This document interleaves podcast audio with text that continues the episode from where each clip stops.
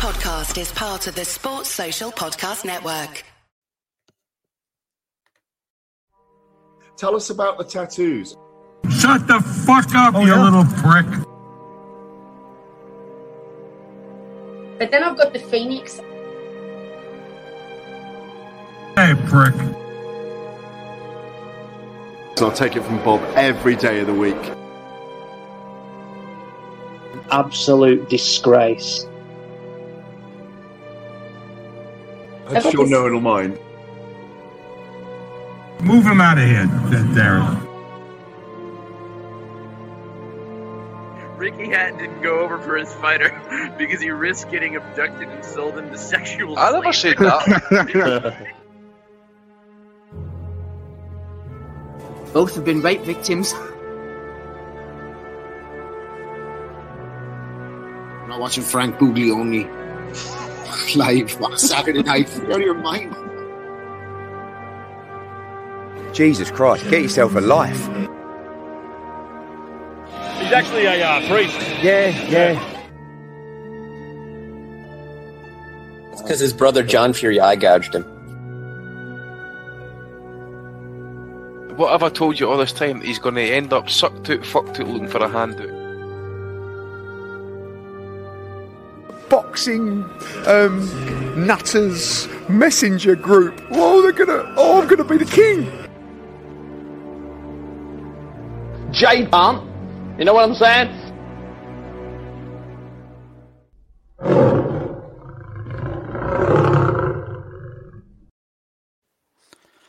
Welcome, everybody, to the 468th edition of the Boxing Asylum Nuthouse.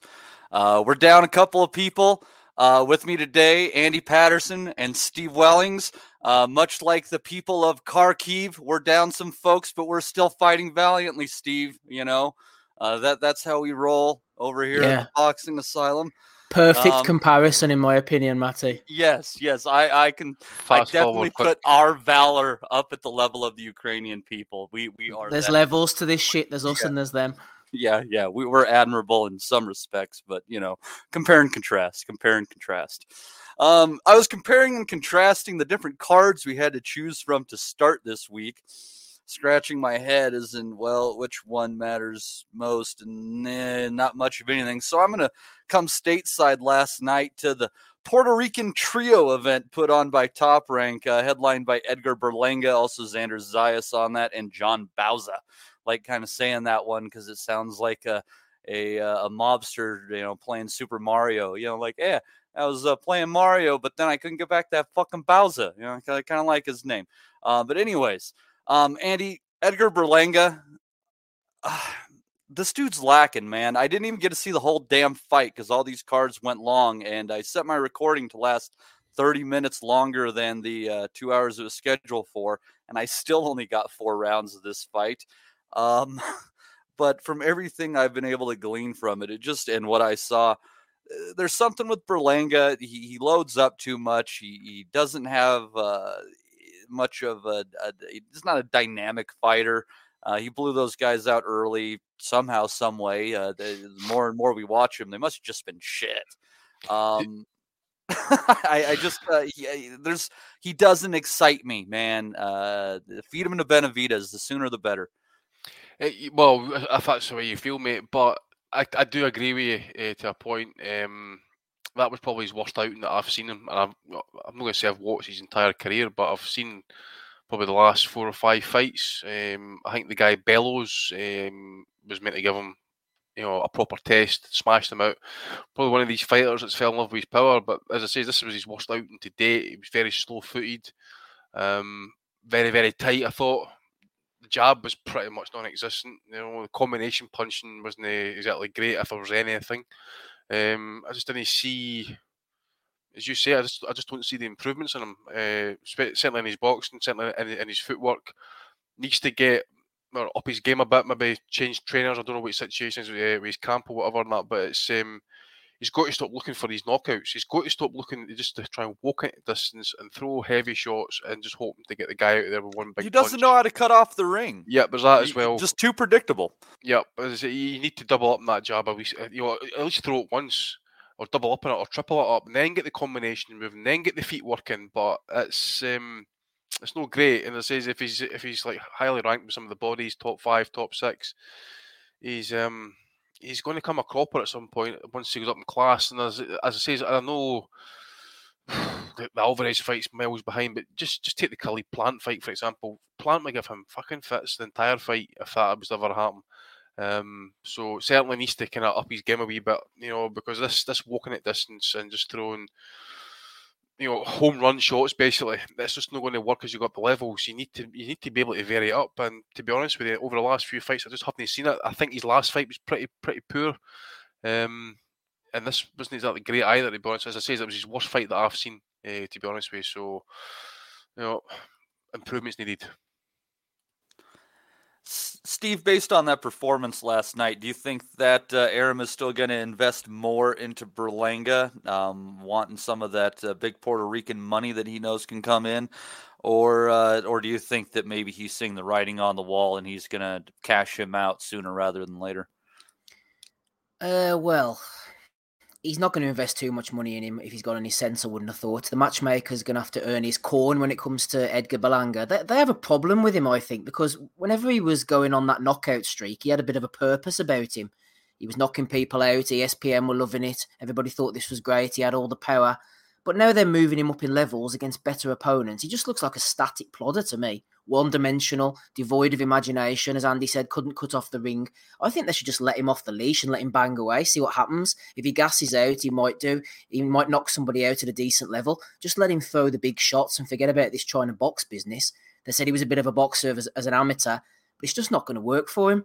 There was a concerning graphic they put up before the fight. Well, I mean, concerning within the context of Berlanga's career. He's been a pro for 1 month shy of 6 years, 5 years and 11 months, and he's only fought 34 rounds. Nearly 6 years, he's fought 34 rounds. And I wonder what cost this KO gimmick is going to be to his overall progression. It's going to be detrimental to him. Steve Rolls, he did okay. We saw what he was like before against Golovkin. He's got a decent jab. He invested a little bit of work to the body, but he tired down the stretch of what is a 10-round fight, effectively. And you have to think that a decent fighter will just demolish Berlanga when he steps up.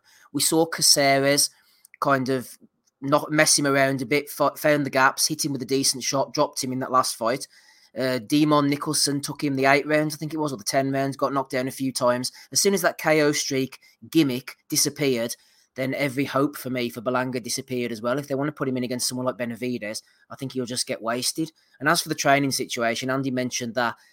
I was only half watching it because I was cooking the dinner at the time, but they seem to have, rather than just Rosier in the corner, they had 3 trainers. Was it Mickey Bay was there? This Kei Koroma, whoever that is, was hanging around. Was he in the corner as well? There was 3 guys talking to him all at once. You had Basile, Mike Basil, the cuts man, trying to deal with the cut. And you got all these different voices coming from all different angles, bombarding him with information. Maybe that was a factor in his performance, but I just don't think he's got it. Don't want to shit on him too soon, but maybe I should shit on him because I've heard behind the scenes that he's been a bit of an arsehole. Can't really substantiate that, but in the ring, let him wail away, man. 3 or 4 rounds. Let him bang people out and see how we get on, because this boxing isn't working for me. It's not exciting me anymore. And that was a dangerously concerning performance against Rolls as far as his long career projections are concerned. Yeah, I mean, if you have a limit, but you kind of have something about you where you can get people out of there early if you go at it. I can blow your load in 4 or 5 rounds. Whatever. Win, lose. Be entertaining. You know, there's plenty of money to be made there. So we'll see what happens with him next. I'd just like to see him get fed to Benavidez, but we'll see what happens with that one. Further down the card, I'm going to go to this one first. John Bauza getting, I think he could have gotten a draw legitimately, but getting the unanimous decision over Tony Lewis. Lewis coming forward and really making Bauza work, making him very ineffective in the later rounds. Early on, Bauza did good, landing some good shots, landing a few good uppercuts here and there. But, Andy, I don't know if you caught this one or not. No, man, I've never seen any of the cards at all. I've seen the main events on the 2 American shows. Cool. Steve, you saw this one, though? Oh, I did, yeah. Just to confirm, did you think that this could possibly been a draw? Did you think? I thought that you could have given Lewis the last 4 rounds probably. I'm not so sure now, to be honest. I thought Bowser looked decent. I was impressed from what I saw about him. Really? Yeah, I thought he was okay. You know, I thought he picked his shots really nicely. He was in against a decent opponent there, former pod friend Tony Featherfist Luis, who Gabe once called time on his power back on this very podcast. He came forward as the fight went on. Do you not remember that? You weren't on, were you, Matty? When Gabe I don't think so. I got to find that one. Yeah, I can't remember, but his manager had emailed me and asked me to get Tony on, but he never came near us again since. But he put in a good, honest effort. I thought John Bowser looked okay to me. I thought he used the jab well. He used the hooks well. Picked off Luis early coming in, tired a little bit as the fight went on, but as Luis took more risks, I thought Bowser landed a few decent shots, and I'd be interested in seeing him fight again. I actually thought he looked okay from what I saw, but I'm interested to hear that you saw things a little bit differently. I just didn't think that I thought that when the pressure came on him, he was looking for answers. He didn't do a whole lot. He let himself get crowded into the corners. And if Luis was a bigger puncher, going back to Gabe's, very respectful question there. I think that he would have been in a lot of trouble right there. There's something about him that's just that little bit that seems like when it comes time that he's going to have to man up, I don't think he will. I just got that vibe off of him. Well, this was a decent enough step up, I thought, at this stage of his career. Great step up, yes. Yeah, 16, 17 and 0. Luis has been there before. I remember him fighting Derry Matthews a few years ago. And he's a good, honest fighter, Tony Luis. A lot of experience, even though he lacks that bit of punching power. And if it had been a 10-rounder, then yeah, I think it could have been interesting. But I like what I see from Bowser. I'd be interested to see more. He's only 23. Calls himself El Terrible, like the great Eric Morales, who I think he's actually fighting next week in an exhibition against Orlando Salido. So he's got a big nickname to live up to there. Yeah, very, very big nickname. I wonder how big he is right now and how big Salido might be after actually. It's shocking. Like Salido, never officially retired, did he, Steve? He just kind of just quit fighting. Yeah, God. He was working on the construction sites and stuff, but on the weight situation, goodness knows what weight it's going to be, because last time I saw Eric Morales floating about, he didn't look like in any reasonable fighting shape. He's gone on the Fernando Vargas diet. Yeah, the only place he's going to be floating is with a lot of salt density. But I'll tell you though, Steve, my pick, if you're going to say out of that card, who do you think is the next big Puerto Rican star if you had to pick one? Oh, it's got to be Xander Zayas. Yeah, it's got to be Zayas. I only saw the three main fights. I didn't see any of the undercard fights, so I can't vouch for any Puerto Rican action down there. But this Zayas, I've heard his name before. As I've mentioned in the past, these prospects kind of all meld themselves together and then they slowly separate for me. And I'm starting to see Xander Zayas as his own person now. He's only 19, 13-0. He put a beating on this guy, and respect to Quincy Lavallée, because he took his beatings. They said before he'd never been stopped.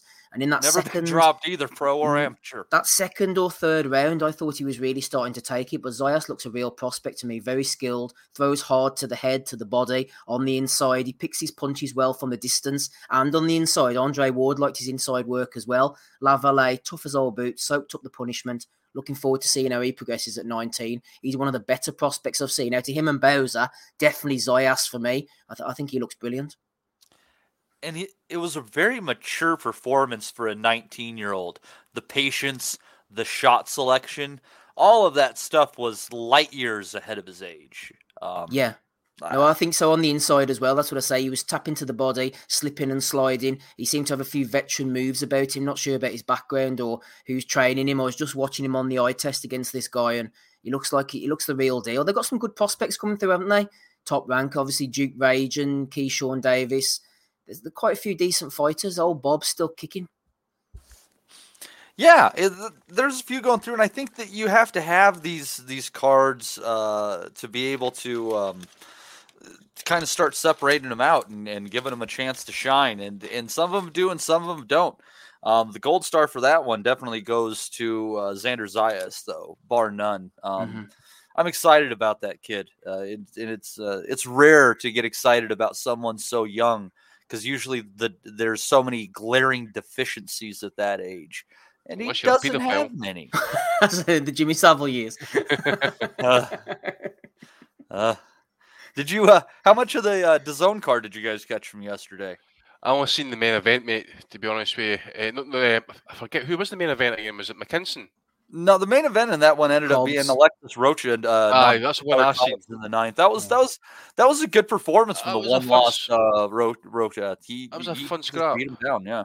That was a really fun scrap, actually. To be honest with you, Roach. Cobb's I thought he was very kind of overconfident a wee bit. Then he got tagged. Was it the fifth? I think he got badly hurt or staggered in the fifth. Yeah, it was the fifth, Andy. Yeah, and then I think that was it after it because he got dropped in the sixth, so possibly he hurt again in the sixth.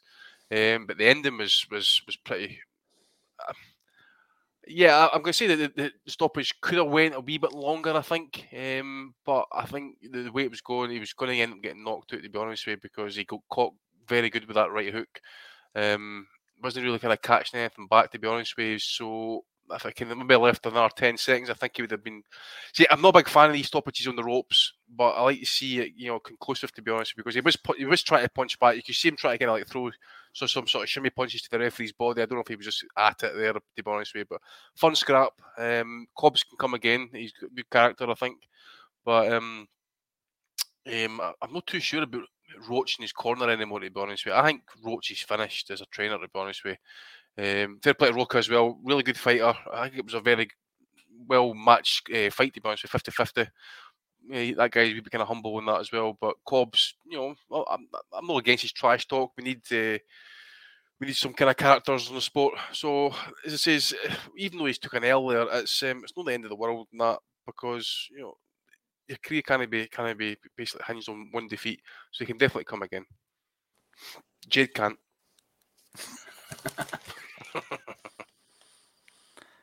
Yeah, that was a pretty wicked end for Cobbs towards the end there. The last couple rounds, he just started getting waylaid. Further down that card, in a fight where nobody got waylaid, Steve, Michael McKinson taking unanimous decision over Alex Martin, being forced to be the aggressor in this fight. And there just wasn't much aggressive about it. Martin maybe nipped off a few rounds, but McKinson carries on undefeated, looking like Virgil Ortiz will be going up to 154 from what Bernard Hopkins had to say last night. Where does McKinson go from here? Just move into a different eliminator and keep going up that ladder? Yeah, I hope so. I think it's a shame he didn't get his big opportunity. We said last week that we thought he would give his all, and I'm glad they kept him on the card. They could have easily got rid of him, but they didn't. They gave him his opportunity, and yeah, I'd like to see him in some kind of eliminator. I noticed the crowd were booing throughout the first round of the fight beforehand, the Melakuziev fight, whoever he was fighting, I can't remember, and I was thinking to myself, you're booing now with Melakuziev in the ring. Wait till you see Michael McKinson out there. And that's just the type of fighter he is. He's not a big banger. He took a few cheap shots early on from Alex Martin. He was trying to push forward, though, that's why. He tried to take a few chances, I think, to appear to be a little bit more exciting. First and foremost, we all know what Michael McKinson is. He's a boxer, bit of a spoiler at times. He's not a big banger, but he has a style that works for him, and it gets results. It's effective. He's effective at diffusing the opposition, and it does generally work. There's no need to please the bloodthirsty masses. He got his big opportunity. He got his 10-rounder out there, and I'd like to see him given another chance. It's not going to be against Ortiz. We know he struggles to make weight, and he's got this unpronounceable kind of illness going on, so he's going to have to move up in weight and let McKinson and somebody else fight it out below him. He's got the wins. He's earned his opportunity, and he's had 22 wins, so that's just the way it was. But I saw Melakuziev, and you could see why they elevated Blair Cobbs and Alexis Rocha to the main event. I will say that, because once Ortiz was withdrawn, it made sense, because they knew the type of fight McKinson was going to bring to the table. Against Ortiz, it was different, because he was going in against the name, an exciting puncher. But as soon as he was withdrawn and McKinson was there to lead, to be the kind of main event and the main name, they knew that he wasn't able to carry that. So they moved Rocha and Blair Cobbs to the main portion of it. And Cobbs, he's always been a bit of a character. Came out with some wrestling guy with him, calling out Jaron Ennis beforehand. He has no business being in that kind of company. But, he was snarling away. He wanted to get stuck in. And Andy picked up on something, actually. That was the point I was trying to come to. Andy was picked up on something that I was going to mention. Freddie Roach in Cobbs's corner. he really wasn't sounding great to me, old Freddie. I know this isn't news to anybody, but Cobbs was having to lean right in to hear his messages. I know that the sound and the noise of the crowd could have been playing a part in this as well, but Freddie's speech was really badly slurred. He was very stationary. You have to wonder how much longer he has in this game at that kind of highest level. I know he's become a bit of a gun for hire, and as long as he can communicate the years of experience across to his fighters, that's great, but I was really concerned about Freddie and his kind of performance last night in Cobbs' corner. There's not really much he could have done to change the outcome, but yeah, he didn't look great to me. Cobbs, Rocha, he was a bit like a cut-price Virgil Ortiz, let alone Victor Ortiz rather than a Virgil Ortiz. He had Cobbs in bother in the fifth round, like Andy said, rocking his head back and forward. The crowd sounded great. They were absolutely loving it. And Cobbs' head, it flies in the air. His chin's open. He's always invited for that big shot. He's not a puncher, but he fights like one. And it was just getting one-sided towards the end. I don't like the shots, the stoppages on the ropes either, but the doctor was having a look at them saying, look, how much more of this do you want to take? Don't know whether Freddie was ready to pull him out or not, but in the end, he was just taking too many shots and he had to get withdrawn. I like his confidence. I like his bravado. He's not the greatest fighter in the world, but it was a good main event, and DAZN, Oscar just about salvaged it as far as I'm concerned. So onwards and upwards for McKinson and for Rocha and for Melakuziev back in the mix as well, but no one really disgraced themselves. I think they kind of saved the show, Matty. They just about salvaged it in the end. They did their best on short notice. Ortiz has the shortened version of it is Rabdo. And for some reason, I thought that was something dogs got at the kennel. But I guess I'm wrong. I don't know for some reason. Rabies of the muscles. That's all seriousness, though. That's fucking serious, that. I mean, his muscles wasting away. What the fuck's he doing trying to make weight? What's he using? Well, apparently he's not using anything, or he probably wouldn't be dealing with this. Just wonder, because they take some amount of risk, some of these fighters, they leave it to the last week just to get the last few pounds off, but it can get really fucking hairy.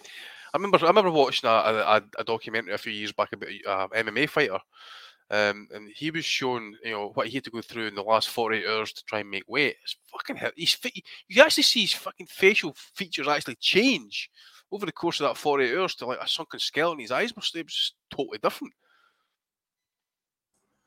That's why I'm honestly a fan of going back to same-day weigh-ins. Well, you've got the weight divisions. That's the only thing, and if once you've got so many divisions and... people just they do weight cheap, but they try and cram themselves into the kind of smallest division that they can, so they've then got the advantage of the 24-hour rehydration, just so they can fucking use it against their opponent. So I agree with you to that point, but I think as well, how safe they make these weights, or how safe do they make weights, that they can actually do it on the same day whilst go and fight that same day. I don't think they can. Matty, Deanch with all the ease is saying there, I think that's the only thing keeping Freddie going. Sad to see, but at the same time, he's living his best life in boxing. I would agree with that. Exactly, what's he going to do? Sit at home rotting away? As long as he's kind of coherent and can move about, then he's probably better off doing what he loves. So I agree with that statement. Yeah. Where did we get to there? How did we get to that? How do any of us get to that stage? I was like, did I miss something in the conversation where that was like, I didn't have the point of reference, but yeah, that was. I was worrying about Freddie's well-being, and Deanch says, well, you might as well still stick with the boxing as do anything else, and I think he's right. No, I mean, there's people who, they work for many, many years, they retire, and they're dead in 3 months. Is it confirmed that Ortiz will go and wait, do I?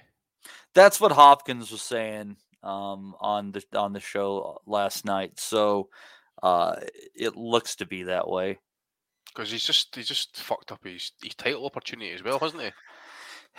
yeah, he has. But... he's fucked up. I mean, it's messed up for him basically, because he's number one with two bodies, and it looks like now that maybe Ennis might get the call for WBO. Who knows? Evanessi might eventually get the WBC mandatory spot as well. I think Ennis is going. Is it the IBF route? He's having an elimination with Custio Clayton. So it's a shame though, like you say about Ortiz. Obviously his health comes first, and we know he's a big guy and he can't make the weight. But he spent all that time building himself up to welterweight, red hot division. We're looking forward to him closing in the likes of Crawford, and then he has to disappear up to the next division. It's just the way boxing goes, isn't it? I know, it's just shit, mate, isn't it? It is shit, and that's actually an interesting segue. There's one more fight to sneak in there, but Andy, I know this will particularly get into your skin. So guess what fuckery the WBO is up to at 140 pounds. They've dropped Jack Catterall into third and put Teo Lopez into, is it number one or number two? Uh-huh. Look at that, it's just shit that, isn't it? Yeah, and then he's going to be against potentially facing Liam Paro for that belt. Bob's organization doing the business for him again, though. That, I'll tell you what, man. If I'm Jack Catterall, first you get the cards, and that was fucked, and then you get this, Steve, which is just an absolute slap in the face, getting demoted after, the British Board of Boxing Control was willing to demote Ian John Lewis following his scorecard. Well, what do you do if you're Jack Catterall? You can't win for fucking losing at this point in time. Well, I suppose there's a lot of outrage about it, but this is the way boxing is, isn't it? When you've been watching it for 20-odd years like we have, you kind of know these things are coming, and the board demoted Ian John Lewis. He'll be back up again in a year's time or whatever it is, getting all the A-star appointments, so I wouldn't worry too much about that. But I thought they would at least throw Catterall a bit of a bone. He signed with Pobellum now. Nobody saw that coming, so hopefully they'll be able to pull a few strings on his behalf. But, yeah, sanction and body shenanigans, promotional shenanigans, it's all part of boxing. Catterall hopefully will get looked after some way down the line, but doesn't surprise me the way things are going. Slightly surprises me. I will go back on myself and say that I did think they were going to look after him a little bit better than that, but just the way it goes. Give him an opportunity. Let him have another chance. We all saw what he did, but yeah, that's it. Yeah, it's a pretty shitty rub on that one, and you got to feel for the guy. He put in a great performance, and he just keeps getting smacked around. Not right. Not ethical, but it is boxing. Did you see Josh Taylor trolling him last night with a... I think it was about that, actually, as well. He says, you better go phone the police. So, obviously, we dig. What a fucking cunt. Yeah, obviously, a bit of shitty thing to do, like, but... That's like some really low-class shit right there, man. Like, and I always thought that the Scots were classy people. Totally is changing my views. That's kind of pissed off a few people, those comments, but, they're not exactly unsurprising, to be honest with you. Fucking... These guys have that edge, don't they? That's what you have to expect. That's what makes them competitors, that kind of arrogance, that... They don't want to be defeated verbally or in the ring. That's what gives them that nasty edge. That's why they're great fighters, I suppose. It has to be expected. Yeah, I guess, but I kind of like the humility aspect of it too. Someone being able to say, yeah, fuck, got my ass kicked. I agree. I like a mix. I've always said I like a mix. I think a bit of trash talk here and there, a bit of fighting at press conferences, a bit of humility. I wouldn't like too much either way, but sometimes, boxing's going to have shithouses in it, isn't it? When honestly, Floyd Mayweather is probably the best person with that when it comes to talking a whole bunch of shit before a fight, and then after it was done, just letting it go. To be honest with you, I never rated Floyd's trash talk, mate. To be honest with you, even to this day, it's still corny shit. You can't even think any. Conor McGregor, post man. McGregor's good, but he loses, and he loses often. People who don't lose often are those people who join us in our chat every week. I'd like to thank some of them for being here. If I miss any names, I apologize. Paul Rafferty, Ricky Gravel, Michael Thompson, Matthew Russell, M. Lithgow, Nathan Ford, Chris Butler, Johnny Secretariat Johnson Nelson, Sean at Medieval, Adam Hughes, Chase Athletics, Tim Boxeo, Boom, the Motor City Cobra, Big A, Jim McDonald Boxing, and I believe that you said Deej is in there as well. So I appreciate all you guys who are in there. I also appreciate everybody that's on our Patreon. I appreciate everyone who's taken the time to give us a rating on all of those apps all over the place. Those 5-star ratings are very much appreciated. Any place that you folks care to listen to your podcasts. Also on that DAZN card, Beck the Bully, his second fight after that wicked knockout loss to Gabe Rosado, getting a good body shot stoppage over David Zagara. He's looking pretty good. He's still confident. Dude's coming back from a loss really, really well. But Andy, why don't you go ahead and fill us in on the details of a fight I didn't get to see. All I know is I didn't win any money with Taraji gaining revenge over Ibuki in 3 rounds. Yeah, that was on our picks for last week, wasn't it? Yeah, you son of a bitch. I got the right winner. I don't think I got the right method, though. You had points. Steve Wellings vaulting into first place by picking stoppage there. Reclaiming his spot at the throne. I didn't see it, to be honest with you. It was available on VPN, but it was fucking 5:00 in the morning job, and somebody had messaged me to say that the fight was already starting. This was like 7:00 in the morning. I wasn't getting up at that time on a Saturday morning. Are you fucking serious? I just kind of followed the fight on Twitter.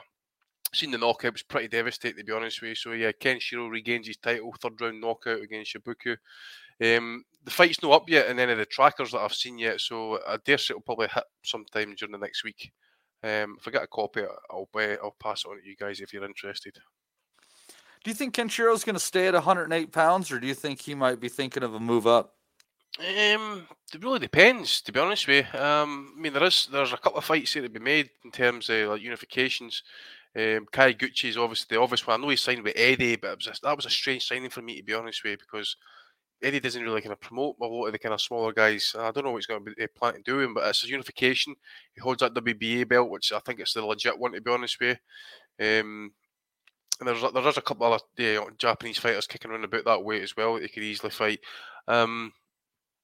I don't know if Eddie has your boy Jesse Rodriguez. He has Julio Cesar Martinez. DAZN had the Gonzalez Estrada fight. It was going to have the 3rd one. I think Eddie's investing a bit down there. Well, maybe I don't know if he's going to be like planning it long term, but there is talent to be made there, but it's cheap. It's cheap talent. It's obviously it's not going to be mainstream. Headlining a lot of fights, possibly, but there's a raft of fights these guys could get made. But as for Kenshiro going up in weight, look, again, I think it's going to come down to opportunities. To be honest with you, I don't know about opportunities for him for 112 just now. Son Edwards, obviously, he fought there during the weekend. I don't know if Nakatani still got his belt, which is the WBO, so all Japanese fight. I like to see the Japanese make more unification fights, to be honest with you. I don't think they do make a lot of them, and if they do, they generally try and keep it, like all Japanese or all kind of Asian fights, basically. So I think they like to see them step fucking up racists.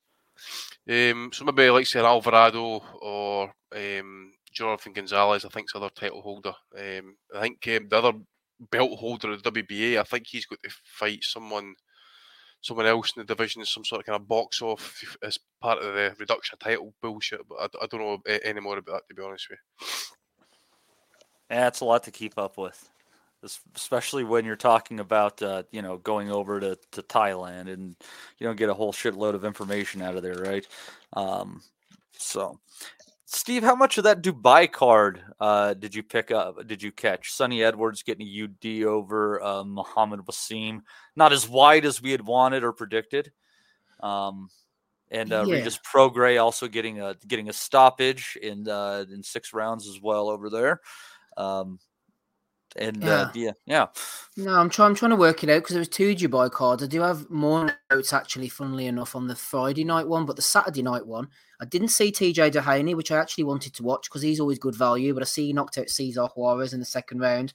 I got an email notification off Probellum, great bunch of lads, that Batchkov had knocked out Correa. I didn't see that either, and I managed to miss Peter McGrail from the walk-on to the decision, so... you knocked someone out in the 2nd round. I saw Prograis against McKenna. It was pretty much expected. Tyrone McKenna's tough as old boots. He talks himself into good opportunities, but I thought Prograis maybe shot his load. He always looks a little bit chubby for me, Prograis. Like he could slim down, but he's always struggling with the weight. And he came in at 138 for this one too. Yeah, like career low. That's right. I always wonder as well about him, why no big promoters picked him up. He's clearly talented. He can clearly punch, but he has to kind of go out to these backwaters, and he's signed with about 3 or 4 different promoters and managers and advisors, and he always seemed like a natural fit for the PBC, but Uncle Al obviously saw something in him that wasn't there and hasn't picked him up, but he was out there beating up Tyrone McKenna. As I said, took his lumps, badly cut, dropped, got stuck in as much as he could, but Prograis just had the edge in class, experience, punching power in particular, and he looked good. I'd like to see him in bigger opportunities than this, but at least he kept himself ticking over. And as for the Sonny Edwards one, did a lot of dancing, a lot of moving, a lot of shit talk to Danny Vaughan. He was shouting to the corners. Wazeem was coming forward, throwing a lot of bombs, but looked like Sonny was dipping and ducking out of the way of most of what I saw. But the cards represented a little bit of a different fight. He had points deducted from what I understand. I was only dipping in and out of this one. It was at a funny time. I thought to myself, 6 o'clock, 7 o'clock in the evening. Be a great time to watch boxing, but just wasn't to be for me. So I didn't get to watch it completely, just sitting with my eyes glued to the screen. But Sonny did what he does. He's a good fighter, technically good, not that good on the eyes. Ozzie Smith, friend of the pod, who's unfortunately not with us tonight, RIP, is a big Sonny Edwards fan. He's going to be very difficult to beat for people. But at the end, I did catch part of his post-fight interview, and he seemed to be calling out Martinez, and he wants unifications, he wants Ring Magazine, he wants this, that, and the other, and that's good. I think he genuinely will take the big fights, and he generally will. Martinez needs a few months off. Well, that's what I thought. After that beating. That's what I thought too. After the Chocolatito fight, but that's what Edwards thinks. Maybe he punches soft enough that they'll put him in again, but. Yeah, Edwards is a talented fighter, maybe not the best on the eye because he isn't the biggest puncher, but he did exactly what he could against Wazeem, who did exactly what he could as well. And it's a decent fight, decent card overall. They got a couple of nights in Dubai. Everyone seemed to have a great time, all the 45 people in attendance over the two nights combined. So more power to them, I say. Doing a great job, those fellas. Well, seriously, just not very many people in the stands, just like some really like... Empty, mate. It's like two man, a dog sitting there... That's really odd. Even Azad, but even Azad was in town at the weekend in Dubai. So, they could have at least got a few crisis actors in the. What the fuck? And it's called Duty Free Stadium. Yeah, that's what they're advertising. Like, yeah, you ain't got to pay any duties on a pack 200 coach. Benson and Hedges with every ticket, I think, and some Paco Rabanne perfume. That's, if they're paying these people the money, but this is like that more money than sense kind of fucking thing going on over there. But I mean, if somebody wants to pay Regis Prograis to go fight Tyrone McKenna and in front of them and five of their closest friends, well, fuck it. If the money's right, what are you going to do? Exactly. What a bizarre fucking world this is. Boxing is just the strangest goddamn thing ever. Andy, do you have any thoughts on this card before we move on over? Pretty much is what Steve said. I did catch most of the Edwards fight. I thought he was pretty much on point. There was moments where he was getting caught. Maybe he was getting a wee bit cocky and that, but never really in any much bother, to be honest with you. I know Wazeem was pressing him quite constantly. Maybe the commentating team was kind of like suggesting this as to why he's fighting like that. He was kind of like brawling out a wee bit in the first 5 or 6 rounds. It seemed to be part of the strategy, I think. It was fighting at his own game, bank the rounds and then just kind of like coax it home. So yeah, he does what he does, and I agree with Steve. He will definitely be hard to beat. I know he called it Martinez. There's part of me thinks he's brushing up Eddie's ego by doing that, because there's a couple of times I've seen Sonny now kind of like, not so much begging for the fight, but being kind of like complimentary or nice towards Eddie to try and get this fight. So maybe Eddie's had a joke that said to him, look, you need to start being nice to me if you want these fights or whatever. So he's probably just went and done that. As for Prograis, he beat the absolute shit out of Tyrone McKenna. It was pretty savage, to be honest with you. Never really kind of offered much back. So Prograis, I said, I mentioned it a couple of weeks back after the Josh Taylor fight. Where has he been? He's not really got a following. He's not really got a fan base. I remember his fight, one of his fights in the World Boxing Super Series was in his hometown. It was fucking empty. So he just takes opportunities that he can get. It was like a sports hall, wasn't it? That yeah, it was. Fucking, it was a big massive theatre today. It was like fucking 500 folk in it. But I just want to see him more active. I need to see him in better fights. I just think he's kind of like possibly regressed. Maybe he's been paid good money for that series, and it's just maybe kind of hampered his dedication to me. But who knows? Because he's talented, he's got power, and he should certainly be challenging for titles, and he should certainly be challenging some of the top fighters. And that's it's no disrespect to Tyrone McKenna, but he's not one of the elite of the division, especially at 140. So I want to see him in again, obviously there's politics involved here with some of the mandatory. He's going to get stacked up shortly and that, but he needs to be fighting far better than that. I don't know if I caught anything else in that card, to be honest with me. Tell us about Thor Bjornsson against Eddie Hall then, man. I can't believe I missed it. That's, dude, I wanted to see it so bad. I was sitting watching it, right? I was actually quite surprised. You remember that fucking Scottish heavyweight title fight that was on Sky a couple of weeks back? Yeah. Well, that was a great fight, man. That was shit. These two guys would beat both of them. Easily. These two guys were actually okay, believe it or not. They were actually jabbing, you know. They're real professionals, like people who get to the top of their you know their sport. They know the effort it takes, and like these guys dug in. So good on them. Yeah, they both got dropped. Both got up, fought it out to the end. I think it was a 6th rounder. I think. I think it was Bjornsson that won. I didn't really catch because what happened was the official stream was actually free, but it kept fucking up and kept breaking down. So anyway, it was some podcast on YouTube eventually managed to do a voiceover which was actually streaming it live. That's how I ended up catching it by pure circumstance. As I say, it was okay. I just found out the score sheet. It was 57-54 to Bjornsson. So so that kind of factors in like the knockdowns, etc. But it was actually okay. It was kind of weird seeing two guys like fucking jacked. I mean, you should see Eddie Hall's fucking shoulders, man. It's like fucking pineapple stuck up a tap. Andy, to be fair, right, I saw a clip on Twitter from that Thor, and he threw like a right hand, feinted, and a big left after it, man. The technique wasn't too bad. I've seen worse. Aye. This is what I was saying. It was fucking, you know, you take that Jay McFarlane fight a couple of weeks back. It was shit compared to this. This was okay. Actually, okay stuff. Obviously, Big Bjornson's been working with Billy Nelson the last few months, so he's kind of like got him into shape. Get the punches. So they looked better than Freddie Flintoff. Basically, mate, 100% did. It was okay. It was a good laugh. I think most folk would say that they were technically better than what we probably were maybe expecting. So yeah, it was okay. There was a few years back on, I think it was on the History Channel, there was a show called The Strongest Man in the World, and Eddie Hall, and I think Thor did it too, was one of the guys on there. And it's a great show. Like these guys so much are very much gentle giants. They like to have fun. They love kids. They're good with people and shit like that. Brian Shaw, I've never run into him, and you'd know if you did. He lives like within 15, 20 miles of me. So it's interesting, and you know about the world's strongest man, you know, like Magnus Magnusson and all them. Tom Stoltman. What do you call the guy that used to pull the trucks along? Jeff Capes. Yeah. That's who these guys are, man. Thor and Eddie. That's the shit that they do, like the Atlas Stones and things like that. Like, yeah, these guys are absolute beasts. I think Eddie Hall has a world record for something. I think because he's real like kind of short and squat compared to like Thor. I think it's like it might be like deadlift or squat or something like that. You know, where being closer to the ground is really advantageous. I think his deadlift's like I don't know if it's still the world record, but it certainly was at one point the deadlift. I know that for a fact because they mentioned it on the recent strongman tournament that Tom Stallman won actually. Yeah, he's multiple-time British, UK champion or whatever, and European champ or something along those lines. Fucking guy's got titles coming to his arsehole, man.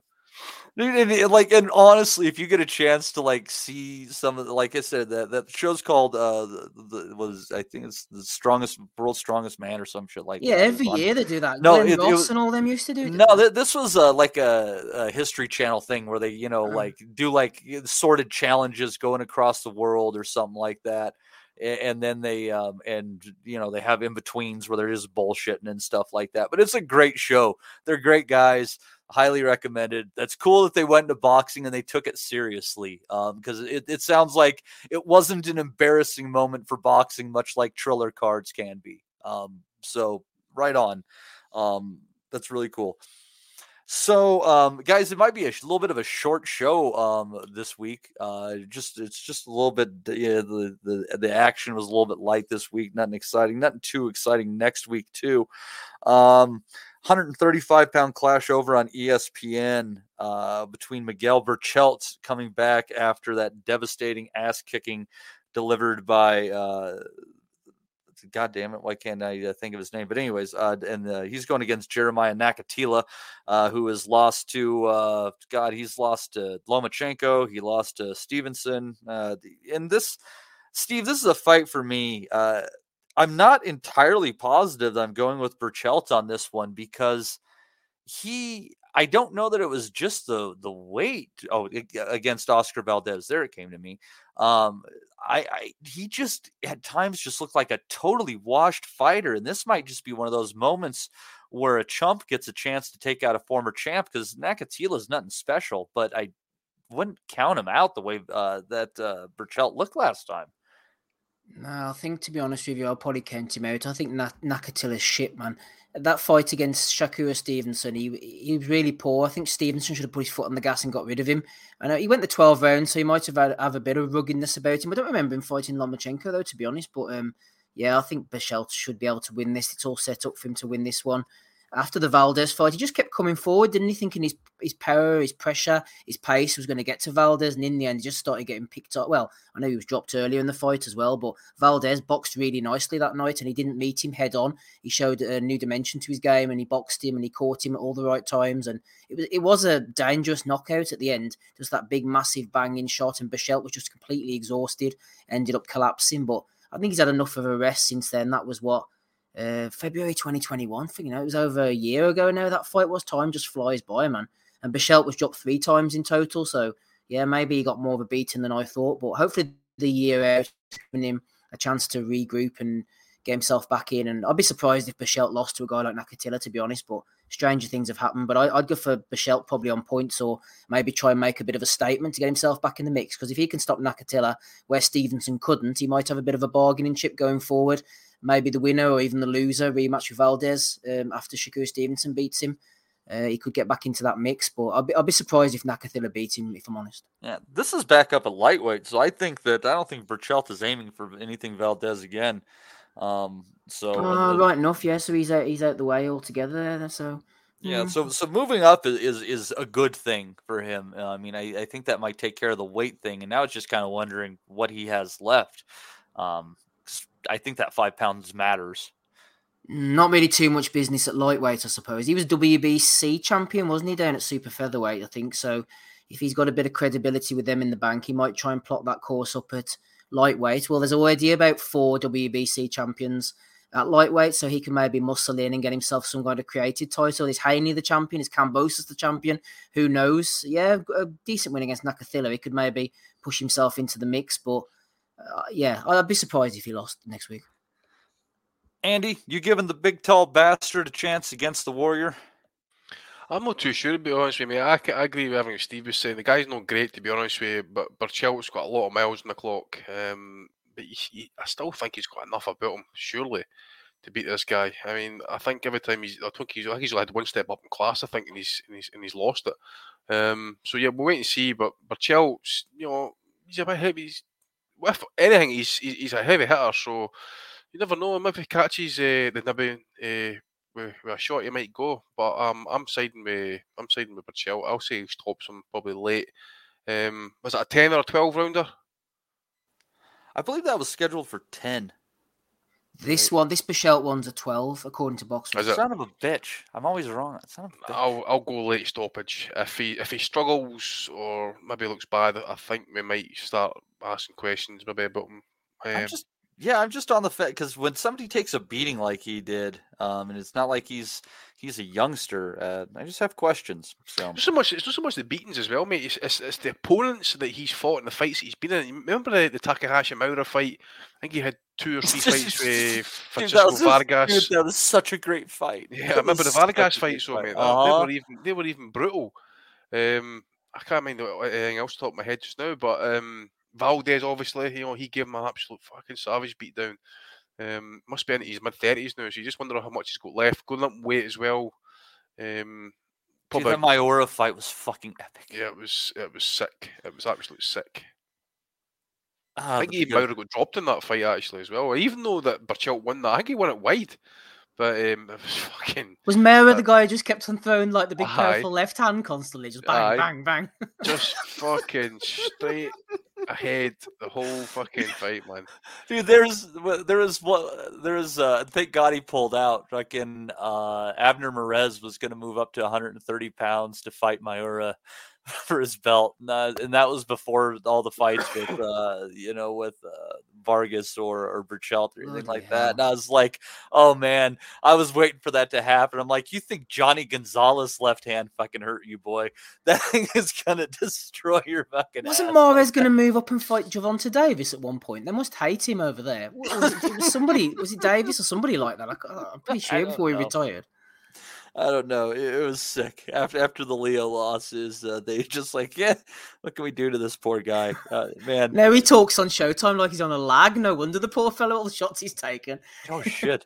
Man, I miss Johnny Gonzalez, man. That guy could punch. What a great puncher he was. I thought Gary Russell, didn't he, Gonzalez? Did he not knock out, was it Linares in Japan? It was Hackett. It was Hasegawa. He fought my favourite Filipino fighter. What do you call him? Jerry. Oh, Penelosa. Yeah, he was a good fighter, Penelosa. Yeah, there was some good fights at featherweight back in the day, and that guy was such a dark horse because God, he could fucking punch. So, anyways, let's see here.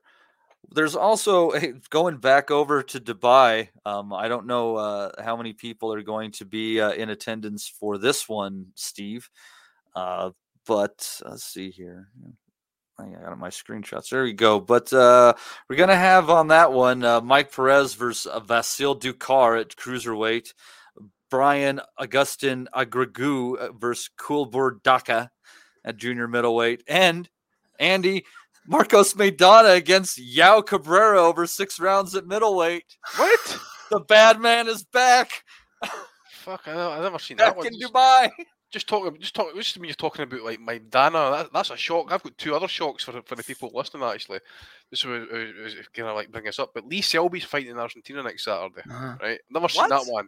Lee Selby, he's fighting against an unbeaten guy, isn't he? Gustavo Lemos, his name is 27-0, 17 knockouts, and then this one will get some of the old school up my arms and that. But Reno Leibenberg's fighting on the Felix Sturm undercard in Germany next Saturday, right? Guess who he's fighting? Kasim Uma. Fox. An 8-round. He's 43. He's got PTSD. He's got CTE, and God knows fucking what else he's got, man. But on the serious alcoholic on the Sturm undercard, mate. He's no one to fight. 43 as well. Are they trying to get someone killed on them cards or what, man? Mate, Uma was the one that was actually like frog marched into the Ugandan army. And he was a child soldier. Child soldier, right? Exactly. I remember fighting Roman Karmazin, man, on a Sunday morning back in about 2008. Killed his fucking dad because he defected when he was at a boxing tournament. Killed his fucking dad. Couldn't return to see him get fucking buried or anything like that. Poor cunt. But yeah, he's been in a fucking few names like Gabe Rosado, he gave Triple J a decent fight. Yeah, Jermaine Taylor was that the one that Manny Stewart was losing his shit at Jermaine Taylor in the corner? Was that the Corey Spinks fight? That was Spinks, I think, wasn't it? Was it the Spinks fight? He's fought. Or Ronald Wright. It was one of them fights. Nobody could ever figure out how Corey Spinks was beating their fighter. To this day, after watching a number of Corey Spinks fights, it still makes no fucking sense to me. Chokru loves Spinks. No, I don't like him. I really don't, but I've watched enough of his fights to know that he definitely won. He beat Mayorga, didn't he? Yeah, and he got robbed against a couple people too, and he's just, he didn't look like he was good enough to beat any of them, but he did. That Maidana fight just slipped through my knowledge, anyway, put it that way. Is it even listed on BoxRec, mate? That was on ESPN's schedule. I see, we're working off different shit. I just put it in the box, right? It's all coming up. So, is it an exhibition? I don't know. It's over 6 rounds. God damn it! Who's he facing?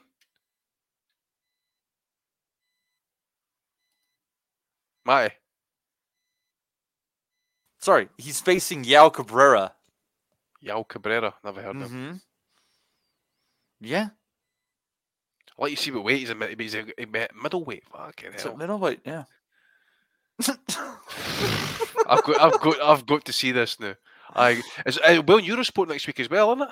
Steve, all the Dubai shows are on Eurosport. Yes, I think it will be actually. Yeah. So hopefully we get to see him. There was one on Friday night, Matty, if you want me to quickly run over it for you. Sure, go for it, man. It was the John O'Carroll fight, actually. I know that I asked Rob about it last week, you see, so I just thought I'd make a few notes. So, but, yeah, John O'Carroll's carved out a decent little career for himself. Me and Rob have discussed it in the past. I remarked in the WhatsApp, actually, the African fellow he fought, he looked compact and sturdy, and I thought he might be around for the long haul, but I got it wrong again. Carroll just used his experience and his work rate and ratcheted up the pace a little bit and started putting it on him. Patrick Arie, the opponent, was called.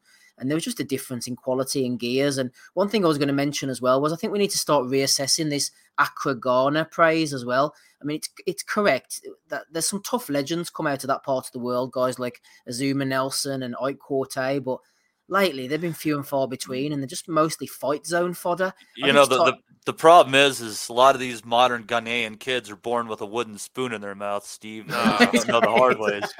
The prison canteens not chewing them up anymore, actually. So it's time to retire, Andy, man. Accra is a boxing hotbed until further notice, I think. I know. Bakum, that was the place where all the big boxers come from and that. But there's nobody. I mean, I think Dogbo possibly the last Ghanaian. It's been a world champion. Yep. Isaac was a good fighter. But apart from that, man, I think they're living on past glories. Oh, talking about Ghana, just off the top of my head, I noticed Lee McAllister, yeah. He's back down at welterweight. He's fucking fighting in Ghana next week. He was heavyweight last time I saw him. Exactly. What the fuck is going on here? I don't know, man. He's ended up on Boxer. But yeah, other couple ones on that Dubai card as well. Shaki Foster looked pretty good. He fought in a world title for Eliminator against Mohamed Yakubov. He took his digs well, pretty straightforward fighter. Shabazz Massoud beat Yohan Bayo. Bayo's been in the past with Paul Butler and Inoue. I think he's just looking for a final few paydays now. He was pulled out by his corner. No knock on Massoud. He looked decent, but Bayo, he's washed now. And a quick word as well for former pod guest Rowan Darte, who lost for the first time on that Friday night undercard. He's an Irish fighter based in Dubai. His trainer listens to the show. He used to, at least, anyway. Shout out if he still does. Disappointing now to see him defeated finally in his 15th card, Rowan Darte. So, yeah, the Friday night card was actually pretty decent. If you'd have pushed Friday and Saturday together, you might have had a decent fight card overall, but they split it up. And, yeah, it kept us going on Eurosport, I suppose, Matty, from that 4 o'clock till 7 o'clock period. He's just an Irish fighter based in Dubai. Yeah, and he was born in Manchester, and I think he has some kind of Iranian descent, so there's a lot going on there. Oh, okay. That's a lethal mixture, Iranian and Irish fucking mixed. Oh, shit. The only question is he a City fan or United? I'm not sure. Explosive fighter, though. Good fighter, Rowan. But, yeah, he lost. Well, damn. Well, hopefully he gets back up on the winning train. Up ahead here. Let's see here. Back to the upcoming... in this coming week here for one of our fights for our pick'ems. And just to go over that right now, I'm the only one that went with Yabuki because I don't know. I'm fucking stupid.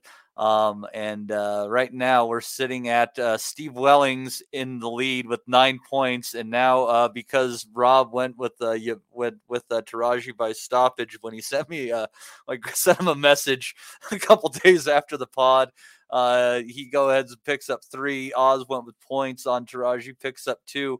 So we got a 3-way tie for second place and me lingering there in last. That'll probably last a really long time. I'll probably just stay in the basement the whole while. But our first fight, Mr. Wellings, since you are the one that's currently sitting in the lead, our first fight for you is going to be Tim Zhu coming stateside and fighting in fucking Minneapolis, Minnesota, of all places, against Terrell Gaucher. Gaucher, good enough fighter. He's been with some solid opposition, durable, Olympian, credible opponent. What are you thinking happens for the upcoming Aussie here?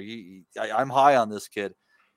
Yep, this is the first installment of the Showtime PBC roster of 9 fights, which was put up during the week. A couple of pay-per-views thrown in there as well. Patreon subscribers will know that I gave my thoughts throughout the week. Gaucher, I'm still scarred from that fight he had with Erislandia Lara when he bored the pants off me, but he is a good fighter. He has a bit of pop. I'm pretty sure I went over this last week. I'm just going to bore everybody, go over all ground, got rid of Jamonte Clark, so he can clearly bang if he gets into range. I think he'll give Sue a few problems. He's awkward. He can punch if Sue leaves himself open. I think there's opportunities for Gaucher. That said, I'm going for Tim Sue on points, but not necessarily as straightforward as people think. I was a big fan of his father, Costa. I thought he was a fantastic fighter. Tim's been doing all the right things. He's gone over to America now at the right time. This is the next step up of his career. The natural progression is to go stateside, put on a performance. If he was to get rid of Gaucher, knock him out, that would be a statement. That would really show that he's arrived and he's ready to mix things up in the division. But at the moment, I think Gaucher's savvy enough, experienced enough, and a skilled enough boxer. You mentioned Olympian as well. To give him rounds, to win rounds, and gives Sue a bit of a hard time. Maybe even a majority decision, a couple to Sue, and maybe an even card. I do think Gaucher will give him problems, and it'll be up to Sue to solve those problems. So no stoppage for me. Tim Sue on points after a pretty rough and tumble 12 rounds, I think.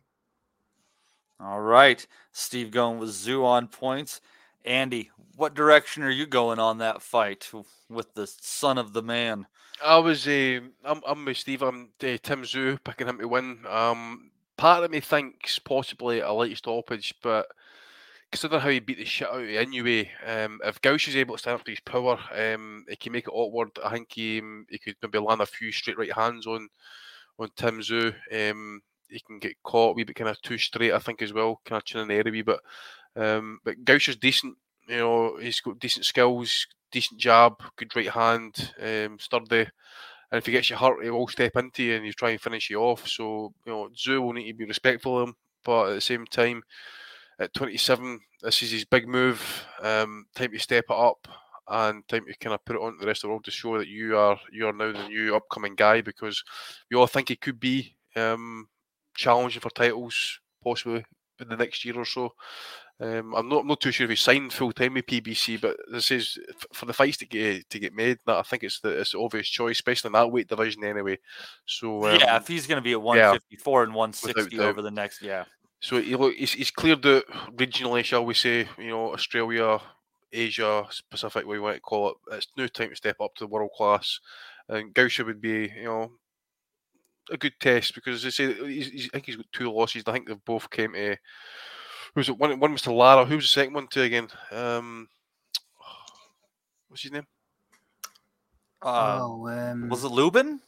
Lubin, that's who it was. Yeah, Lubin. Yeah. It was over distance and that. So it was, you know, he's only lost to guys who have been either, like, you know, world ranked. So Tim Sue's like number 3.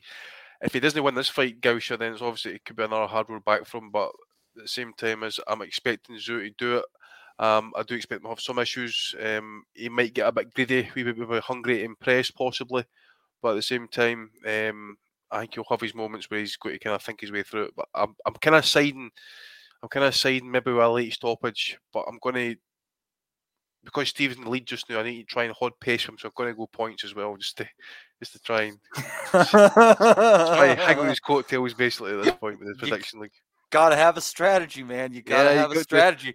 That's honestly what I was thinking. I'm like, everyone else, fuck it. If they're wrong, I'm right. If you're in it, you got to win it.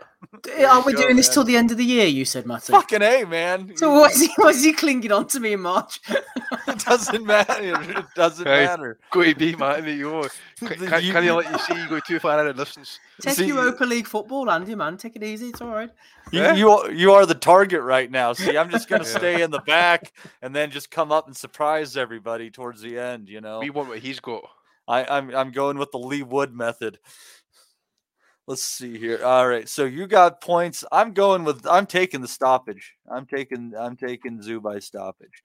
That would be an impressive performance if he stops him, you know, because Lubin, for all of his faults, he can bang, and Gaucher managed to negotiate the distance with him. And Lara, I mean, that was a terrible fight. He stunk it out. I think he's experienced enough to see it through, and if Sue stops him, I think it's a statement, Matty. Yeah, it's a big statement, and I mean that's part of the, you know, like I said, I'm high on the kid, so let's shoot for the stars on this one. Oh, look who's coming here! Perfect timing. Rapping Rob Kelly joining us. Rob, did you know that you're my third favorite Irish recording artist of all time, right behind the Corrs and Thin Lizzy? I thought you were going to say Bono. We were going to have a fucking problem. Didn't I do that joke before? Shadiah Davitt and Crystal Swing. No, Thin Lizzy's the greatest band of all time from Ireland, and that's going to stay that way forever. Big fan of the Corrs myself, to be honest with you. Lovely young lasses, Rob. Lovely at one time. The main singer, she's married to billionaire Dermot Desmond's son. What does he have that I don't?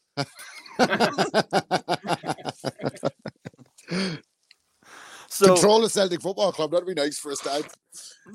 On my own time. So, Rob, let's. I'll give you a chance here to circle back on anything from this last weekend that you thought was worth talking about, and then we'll jump back into where we're at the previews. But yeah, if there's anything you liked from the past couple of days, feel free to speak your piece. It was an exciting fight with Blair Cobbs and Rocha. Actually, I enjoyed that fight. That was pretty good. Cobbs is one of these guys that I kind of.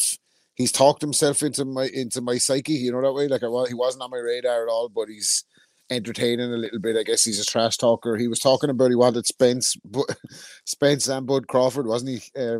Before that, so no, I mean, I think he can punch. He's got an exciting style, but he doesn't seem to have much powers of recovery when he gets hit. And that low, I love the low lead hand. It's great until you get caught, you know, that way. So it's fantastic. He's got a southpaw style and all that, but that he reaches a bit with the shots, and he doesn't seem to get the hand back to the face quick enough. And Rocha jumped on him when he got him hurt, or Rocha jumped on him when he got him hurt, and finished the job. So credit to him. I suppose, you know, when fighters like Cobb get beaten, there's always more about it because of the trash talk. So if you trash talk, you have to learn it. You have to know how to fight. But he's fucking 32 years of age. He's probably trying to put himself in the mix for a big fight. He was doing all the right things, opening his mouth. He just wasn't keeping his fucking hands up as well. He was actually doing quite well in the fight up until then. But and then like the Sonny Edwards and the David Avanesian and the Hamza Shear, they're all routine enough wins. Like I don't think you guys have probably covered them. Berlanga would want to be stopping Steve, a fighter of the caliber of Steve Rolls, if he's going to be what they said he's going to be, I think. I don't think, from what I've seen of Steve Rolls, now I haven't seen the fight yet, but from what I saw of Rolls up to this point, he didn't look great to me. So that suggests that maybe Berlanga's going to find it a little bit tougher as he moves up in levels of opposition. Other than that, wasn't a fantastic week. Wasn't a bad weekend, but it wasn't a fantastic weekend. And I think we've had better weeks in the recent past, but... little bitty things that was on this weekend. Yeah, a whole lot of nothing, basically, wasn't it? There was a lot going on, but it was all a bit, like, routine shit, like, wasn't it, so? Yeah, it was kind of a weekend, right? We had shit to watch, but not necessarily any real oohs and ahs. But, the knockout of Cobbs was pretty fucking good at the end of the day. But... Rob, where we were at in those previews, and one of our fights for our predictions this week is Tim Tszyu against Terrell Gaucher. What are you thinking about the Aussie and his American debut? No, I think that the script is written for Tszyu to progress, isn't it? Like is this his first fight outside of Australia? Yeah, I guess. Yeah, so that'll bring something different. There's a bit of pressure with that. Comes in fighting. You know, he's certainly had it on all his own way up to this point. I think he's been matched pretty well. He's got a long way to proving he's his own man, which is something that he was making a point of saying a lot in his earlier interviews. So a win against the likes of who did he make himself available for there recently? Was it one of the Charlos? Paulo Castaño, I think. He jumped in, didn't he? So he's certainly willing to challenge himself at the top level, and I think Gauche is probably a stepping stone in the right direction. I would think that Tszyu is going to win this within 7, and cut him down, beat him down, and get the stoppage. I think. Look, matchmaking is everything, isn't it? Like I think he's having his first kind of venture into the US. I think he's going to be looking to put on a performance, and they're going to give him somebody that he can look good against to make a big fight down the line. So I kind of see him stopping Gaucher within 7. Does it make you feel better or worse that I also picked Tszyu by stoppage? Well, it makes me feel way worse now. Is there money on it? not yet, Rob. Not yet. If they pick someone to look good against, then they mustn't have seen Gaucher against Lara. Yeah, maybe so. Maybe so. I don't know. I think Tszyu is the real deal from what I've seen of him so far. I haven't really been paying as close attention to Gaucho. Maybe I'm doing him a disservice, but I think Mizzou's going to get the job done with a stoppage. All right. Rob and I riding on that Zoo stoppage train. And now we're going to hop on the plane and head over to Leeds. Lovely bunch of lads there in Leeds. And Steve, we're going to see the rematch between Warrington and Martinez. The undercard includes Ebony Bridges getting a title opportunity somehow. It is what it is. Weird world. But then the one fight that I think could be pretty interesting on the undercard, 135-pound clash, Maxie Hughes, Ryan Walsh. Give me your take on that one, Steve. I've had enough of Leeds, first of all, after last Friday night against Wolves, but I'll do that in my own time, shall I? Maxie Hughes, that's a good fight against Ryan Walsh. Ryan Walsh is a quality operator. I've seen him live and in Technicolor back in the day against James Tennyson. He's a good switch hitter. Very accurate puncher. Him against Hughes is a good fight. It's a decent undercard altogether from Eduardo. I'll give him a pat on the back. Ebony Bridges, IBF bantamweight title against Maria Cecilia Roman. No idea about her. She could be anything. It's all set up, I imagine, for Ebbs to get her world title and send a Facebook group into raptures. So that should be a decent one. Hopi Price there as well. Sky Nicholson. Dalton Smith against Ray Moylett's an interesting one for me. Ray Moylett's sort of come out the shadows again. I remember him back in the day as an amateur. He was a quality amateur, really exciting, nice guy. Interviewed him on a number of occasions. Turned pro in America. It just didn't happen for him for whatever reason. He has a good beard as well, which is always a plus in my book. He seems to have come out of... like I said, out the shadows here. I'm just going to click on him quickly and see where he's been hiding, Ray. He's obviously in the away corner, set up to lose against Dalton Smith, but he was last seen out in 2021. So a year ago, he fought with a first-round knockout in Belgium, and before that, he lost a split to Urs Quetta 3 years ago in Castlebar. That was his only loss to date. It hasn't happened for him as a pro. He's been bought in as the away man. He might end up going the same way as Eric Donovan did a few weeks ago against Robezi Ramirez. But real pro-style Ray Moylett, so we'll see how that one goes. As for the main event, do you want me to talk about the main event, or is it just undercard only, Matty? I was just hitting that the Maxie Hughes-Ryan Walsh fight, but whatever you want to do. I don't know. Kiko Martinez, I mean, how many times are we going to wheel this guy out? Against Galahad, he looked like he was on the way out for good. He's a fucking world champion now. He's had 10 losses. He come back with a shot from hell, massive puncher, another fighter I go way back with. I remember him missing weight against Wayne McCulloch in the Ulster Hall back in 2007, obviously upset Bernard Dunn. We've seen him fight Frampton twice as well, seen him many times, Kiko. Nice guy, big puncher, never write him off. It's all about Warrington, I think, what he's got left here, psychologically and physically. Ideally, I'd say Warrington is set up for him to win on points, but those Lara fights, inconclusive in that second one. And, you know, people say Eddie never looks after his fighters. He never brings the champions over like Frank, like Demetrius Andrade coming over to fight Zach Parker. Here's Eddie delivering the goods, bringing a world title, a world champion like Kiko to Leeds for Josh Warrington, looking after his fighter. We've gone over the Lara thing before. Don't know what they were thinking, but it is what it is, as Porky would say. Warrington on points for me, but with no great confidence. If Kiko can land one on him, then they fought before. People thought Kiko won the first fight. I can't even remember what happened yesterday, let alone what happened in that first fight. I'm going for Warrington on points, Matty. And shout out to Joe Burns for his 179 while we're in there. Yes. It says, I hope you had a good Friday night, Steve. Hashtag Mott. What does that one stand for? It's I guess a Leeds hashtag. Leeds is it? Hashtag. Well, after the first half, it was all, I was buzzing. But then, the second half didn't go so well for us. All right then. So, so you're taking. You think you're going? Did you say Warrington on points on that? Warrington on points, yeah. All right. Where do you think you're going on that one, Rob?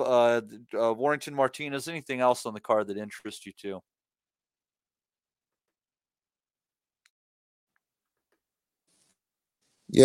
No, I think.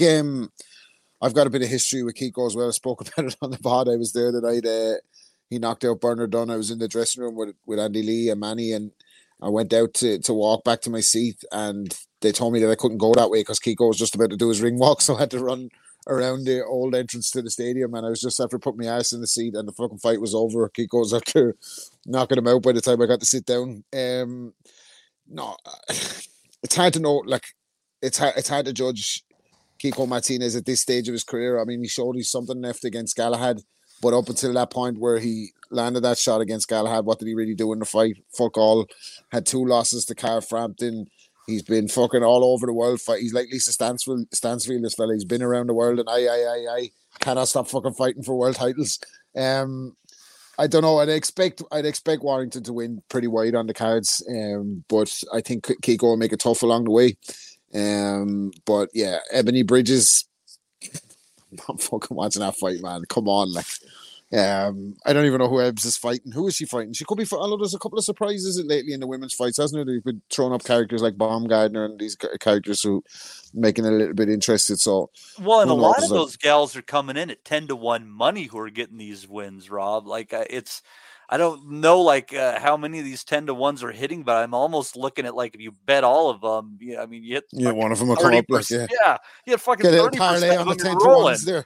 No fucking parlays. Don't do those in a parlay. Straight bet, man. Straight bet. There's only like 14 fighters in the world in the fucking in the weight category, isn't there? Like, so one of them is surely going to be fucking worth something. I don't know, like, but yeah, no, I like Warrington, like him as a fighter, but I always thought he had a ceiling, and especially in terms of the way he fights, I always thought there was going to be a kind of short shelf life for him. So it remains to be seen after Lara if he still has it. I don't know. He's going to have. It's going to be. I think he's at an advantage because he's fought Kiko before, but they'll be looking to test him now. Like, they'll be looking to make things difficult for him. And Kiko knows he always has that punch, doesn't he? Like, and if this is the end for Kiko Martinez, by the way, a tip of the hat to him for a great career. But I won't write him off just yet. So do you say Warrington on points? You're thinking? Yeah, I'm expecting Warrington to win. Yeah. Andy, what are you thinking on that one? Because yeah, this is our other pick of the week there on this one. Well, again, I just don't know, what Kiko's going to turn up and what he's going to show, what he's got left. I believe it's like one of the kind of Povetkin situations, whereas he's got something about him to make it, just to turn a fight for him, or he's just going to turn up and get the shit beaten out of him, or he's going to show that he's washed and got nothing left. But I expect Warren to beat him. I think he's probably learned his lesson a wee bit as well. I don't think it'd be wise for him to kind of fight how he fought Carl Frampton, like saying the first round, he just swinging shots. He did the same against Lara and he got fucking clipped and paid for it. So Martinez will need to be respected that because what he did to Galahad, you could say that was down to a poor weight cut or whatever. He needs to be mindful at least. So just stick to his box and jab, move, right hands, and then switch it up a wee bit. Other than that, he should be pretty fine. As for the undercard, I'm looking forward to Hughes against Walsh. I really like Walsh, actually. One of the L's in his record shouldn't be an L. That loss, I think it was against Dennis Sheehan. Should have won that fight. I thought he got hosed on the cards. So certainly that'll be an interesting fight. I think Steve maybe mentioned it. He's an interesting switch hitter. I think he's two brothers and that, they're all fighters and that, so they'll be there backing him up. Maxi obviously having, a good run of form at this point, so he needs to keep it going. I know it's like the IBO belt, it's on the line for us, so maybe. Why didn't you mention that, Steve? You're high on the IBO. I'd just like to see Maxi maybe get an opportunity of some sort up at 135, but obviously with the belts with Cambosis and that, it's going to be hard for him to get that type of opportunity. So this belt is what's kind of like promoting them, shall we say, marketing them as a world champion as such. But I think we all kind of know, after this we maybe want to see him fight maybe like a world champion possibly. We'll wait and see what happens with the belts, etc. Forget who else is in the card, mate, but that's probably kind of like the main fight I'm looking forward to is Hughes against Walsh. But as for the pick, I'll say Warrington on points against Martinez. Andy is going Warrington on points. I'm saying screw it. I'm going Warrington by stoppage, even though I think he could be toast after Lara still. I don't know on that one. But yeah, we've got some stuff to watch. Not the greatest week, but I think that the American debut of Tim Tszyu is definitely the highlight. Looking forward to that one. But we'll talk about that next week. But right now I'm going to send it over to Steve for the Bellew of the week.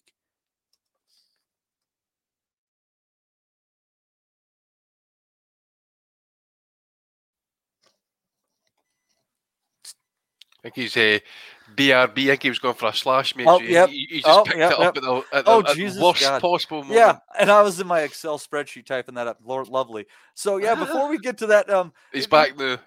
Okay, Steve. Now we'll get. Yes. Let me let him get it. No, yes, Steve, you settle in for a moment there. Before he does, mate, did you have to shake it at least before you ask this question? Made a right mess. Yeah, we'll just take this moment. We're going to take a 5-second moment of silence for Ian John Lewis and his demotion following his shittiness. All right. You saved it well there, Matty. You saved that well. That wasn't even 5 seconds. Father Dave be with you, you fucking heathen. All right, now to Steve for the value of the week. Oh, thanks. All right. By the week time already, that's okay. We can get stuck in, no problem at all. It's a bit slightly early for me. I'm just never getting on in time for Belly of the Week. Fucking hell, I know I come on late. Jesus Christ. Rob did a double time on his fucking watch. I had to look. I was like, what the fuck? I made a time warp. What the fuck is going on here? Holy shit. You thought you were here for most of the action. No. We went through this one like a motherfucker this week. Absolutely. We went through this one like Adrian Broner goes through OnlyFans hose. Shit. We'll slice through. It's episode 466, looking for something to lead us in. And seeing as Matty just mentioned Father Dave there, what better man to lead us in than the holiness himself?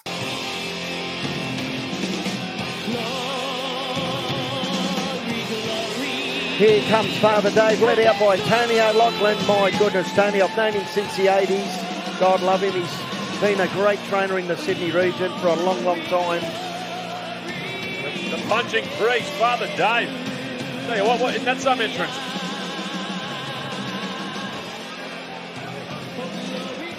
He's actually a priest. Yeah. At the veteran boxes, he always opens up the veteran boxes. All right, ladies and gentlemen, let's introduce you to the two. He's a priest, but he's dressed like a monk. Something's up here, guys. I don't know what it is. Fucking and what's it called? Matty says that Andy Father Davey, which you're backing up the wrong tree there, Matt.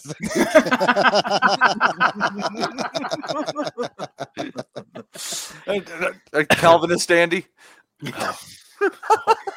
Well, damn it! At least you would have had an excuse for being who you are. Brutalmente honesto, Andy. I wasn't actually fully listening to what you were saying, so I'm just kind of riding along with you, trying to put it riding along like this. It was a brilliant. It was a very, very deep religious joke. Theologians around the world would giggle like crazy if they knew you. Right. Yeah. Absolutely. Religion's not to be laughed at by; it's to be fucking pitied. Exactly. Shout out to Holt, by the way, who provided us with the thumbnail for this week's episode 466. Old Diamante. Any Diamante updates? Anything, Andy? Do we know? Do we know if he's any better? I don't know, mate. I really don't know. Stem cells are working a treat, though, I must admit. I think he has the same doctor as Father Dave, and he came back from a brain tumor, didn't he? And Matty came back from. So someone needs to walk past him actually and just pull up his trousers, like see if he's got any calipers on or anything, or maybe he's got a fake leg or something. Someone needs to fucking Photoshop Errol Spence into that as well. Don't they? Dropping the ball on that picture, like Errol Spence kind of like flying through the air with a fucking Lambo flying behind him or something. You know? I'm kind of surprised that Paul Williams isn't bottom right. Stop! Fuck's sake! We've got Nico Corrales up the corner or something. Yeah, I just want to say, brutalmente. Brutalmente, exactly. Brutalmente honesto from Anthony Joshua, who was quizzed here by Vivi. He said, AJ, did you fuck Mrs. Khan back in the day? AJ says, honestly, I didn't. With all the accusations around my name, I wish I did. Come on, AJ. This is the fucking AJ we wanted from the start. This is who we wanted from the start. Forget being humble, man. What was he doing last night, though? Flexing like he was standing in the gym or front of a mirror. What was all that about? Just what was last night? What was he doing? He's at the fucking YouTube fight, was he? At the UFC. Oh, he's at the UFC, was he? Yeah, with Paddy the Baddy and the boys. Yeah. No, fuck it. This is Joshua off the lease, baby. This is what we want. This is the robot has fucking shed its fucking shell, and AJ is here giving brutalmente honesto every fucking day on Twitter now. I'm all for it, man. Come on, AJ. Amir might not knock that shit out, but he'll probably get the distance more often than not.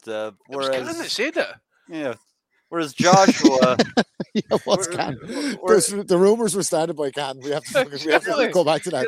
Well, whereas Joshua, he'll probably just give you a good first 6 minutes and then peter out. Six rounds, you blow a gasket. Come back into it 11 o'clock. Legs are shaky, Adam. If she wants real love, and she needs to bring in the chubby Mexican guys. Or Joel Miller. He got a lot of cushion. Who knows what he could be on? Anyway, there you go, AJ. Definitely tested for fucking Viagra as well, didn't he, big baby? Everything in the system. Fucking give it all to me. And the low fever tranquilizer. Talking to theologians, here's the doctor. Washed Bryce has nominated the doctor. He said, Eddie Hearn said Tyson Fury has no power. Gillian White will knock him out. I did not believe what Eddie said because Tyson's boxing skill sets have changed. He got excellent skills and power. If Gillian comes into the ring looking for a knockout, Fury will stop him. Here we are, hot off the press, Rob. Come on, Doctor. I like it. He's got a new insult for Dillian White as well that nobody's thought of until now. Dillian White's brilliant. I can see Gillian getting a video of the good doctor showing him how to throw a good left hook on that bag, Who go down quicker? Gillian White or Gillian Tailforth? Oh, double that one, For those folks that go to that one, mate. I will. For those folks that don't get to the video portions of our show, you're really missing out here because the good doctor, if you look at him, he looks like a blend of Ronnie Shields and Desmond Tutu. He's a clearly very wise man.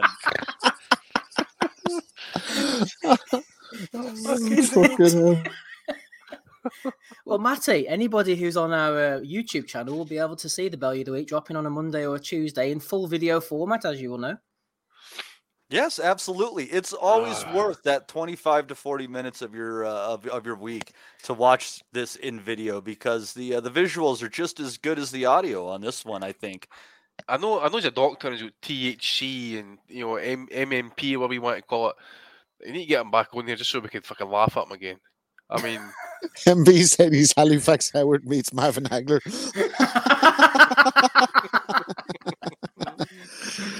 Oh, fucking hell, man. He looks a bit like Aaron Pryor a wee bit as well, doesn't he? Fucking bullyhead. I'll get the doctor in as soon as I can to give another one of his voicemail sermons. We need to get a £200 super chat donation to get him on though, mate. Come on. To get verbally abused by Andy. What the fuck? I didn't verbally. I laughed at him one day because he came out with a comment. What was it that Joshua? If he stayed humble, he would never stumble. And I went, shut the fuck up! I can't remember what I said. I just laughed at him. Yeah, and if you never rumble, then later in life you won't mumble. Yeah. Doctor. Billy Dibb is back in the ring. Cocaine Dawkins informed us of this one. Billy Dibb stays down and milks the DQ. He got wrestled to the floor by his opponent, Jacob something, and that was the end of Billy Dibb. Got a few quid, I'd say, for that Amir Khan fight, didn't he? If Khan's purse is true, I'd say he got he's on easy shoot. Yeah. Was there more than 20 sheiks at that one? I'm not sure what was going on there, to be honest. Jason Nug or something he went in against. A 6th round disqualification win for the Dibster. What was that fight? I never saw that. What was that? It was in Australia on Wednesday, I think it was. Oh, right, so it was a pro fight. Just about. Yeah, they brought in a security guard on short notice. Sam Solomon was fighting the same night, Andy. That tells you all you need to know. Are you fist fucking me? Is he still fighting? No, he was. But did they win at least? I'm not sure. He was in a different card, I think. Though, if I'm going to check this out. I'm going to check this out. What am I saying? Sam Solomon. Solomon. He is 48 now. The king. Yeah, he was fighting against Jesse White on Saturday, and then he's got a fight scheduled in for May as well. Yeah, I see that, but there's no mention about the result. Of Tim Boxale should have it, actually. Tim Boxale was in the chat earlier, so we'll see. Yeah, I seen that. There, Tim Boxale was in the crowd, the Sam Solomon fight. I still remember when Solomon fucked his leg and the fucking zombie of Jermaine Taylor fucking beat him over 12 rounds for a title. Yeah. That was such a fucking weird fight. He won the 8-rounder and he won the vacant Australia Victoria State middleweight title. There you go. Vacant one. Bob Fitzsimmons only wished he could have won that title, man. He was at school when Solomon started fighting first. He was at school with Luis Ortiz, man. Mike Tyson's weed company is making edibles in the shape of an ear. I've got to try them. Mike Bites. Oh, so they hit different. Them. Do you know how many of my Facebook friends sent me this over the last week? Holyfield will be raging though, eh? He'd be like, I should have copyrighted that shite before he got a chance. Because he's broke as fuck. And Tyson's just, he says he'll never be wealthy again, but he's doing his best to coin it all back. He must be worth a few quid, old Mike, I'd say. Mike enjoys life, man. Like he's smoking fucking toad venom once or twice a day, staying mellow. Did you see anyone see the clip from his podcast going around with Charlo? No. Yeah, I'm going to nominate that one for everything. Okay. Apparently, he had a podcast with Alex Jones. Did he? I saw somebody posted a screenshot somewhere, and I haven't even went to search for it yet. If it exists or is going to exist, you're driving past a fucking car wreck. You're gonna slow down and you're gonna take a glance. It is what it is. No way. Toad venom with Alex Jones, making the frogs gay. He's probably gonna tell him that the elite the elites hijacked his vibration and made him bite Holyfield's ear off. That really wasn't Mike there that night. He was being hijacked by the British royal family, and that's Ike. You're confusing your conspiracy theorists, Matty. Oh no! I saw David. No, come on, we're not going down that Alex Jones. We're not going down this fucking rabbit hole. Come on. I used to live down that rabbit hole. It's a weird fucking place, man. I don't like it. Who are you talking to? I only peeked me head up for Belly of the Week. Justin has nominated this one, Gmain07. He said, this is really unfortunate, but the heavyweight division must move on. Boxing needs an active champion. Usyk should be stripped for the time and then belts given back to AJ. And when he's ready, he can request a rematch. Praying for Ukraine. Fucking wanker. Jesus Christ. Give them back fucking to AJ. Michael McAway has nominated Clifton Mitchell. He was having a bit of beef back and forward with Savannah Marshall, I think it was. Another one came in as well from Michael Thompson. Belly of the Week for Mitchell for this troll-like exchange with Cameron. Chantel, giving as good as she got, she said, oh, have I hit a nerve? Call me fat all you want, you bitter bastard. You clearly are shit at your job and got to get nasty now. Stick to trying a coach, not abusing women on Twitter. #prick. There you go. Yeah, don't be fucking abusing the women fighters on Twitter. Come on, the Boxing Asylum away to Belly of the Week. They get them. Talk about their hairline. Let's reach you to Clifton Mitchell, by the way. Get him on there at Belly of the Week so we can destroy Chantel Cameron. Who was the Twitter? Who was the deleted tweet below? Do you know? I'm not sure, Andy, to be honest now. Someone getting iced.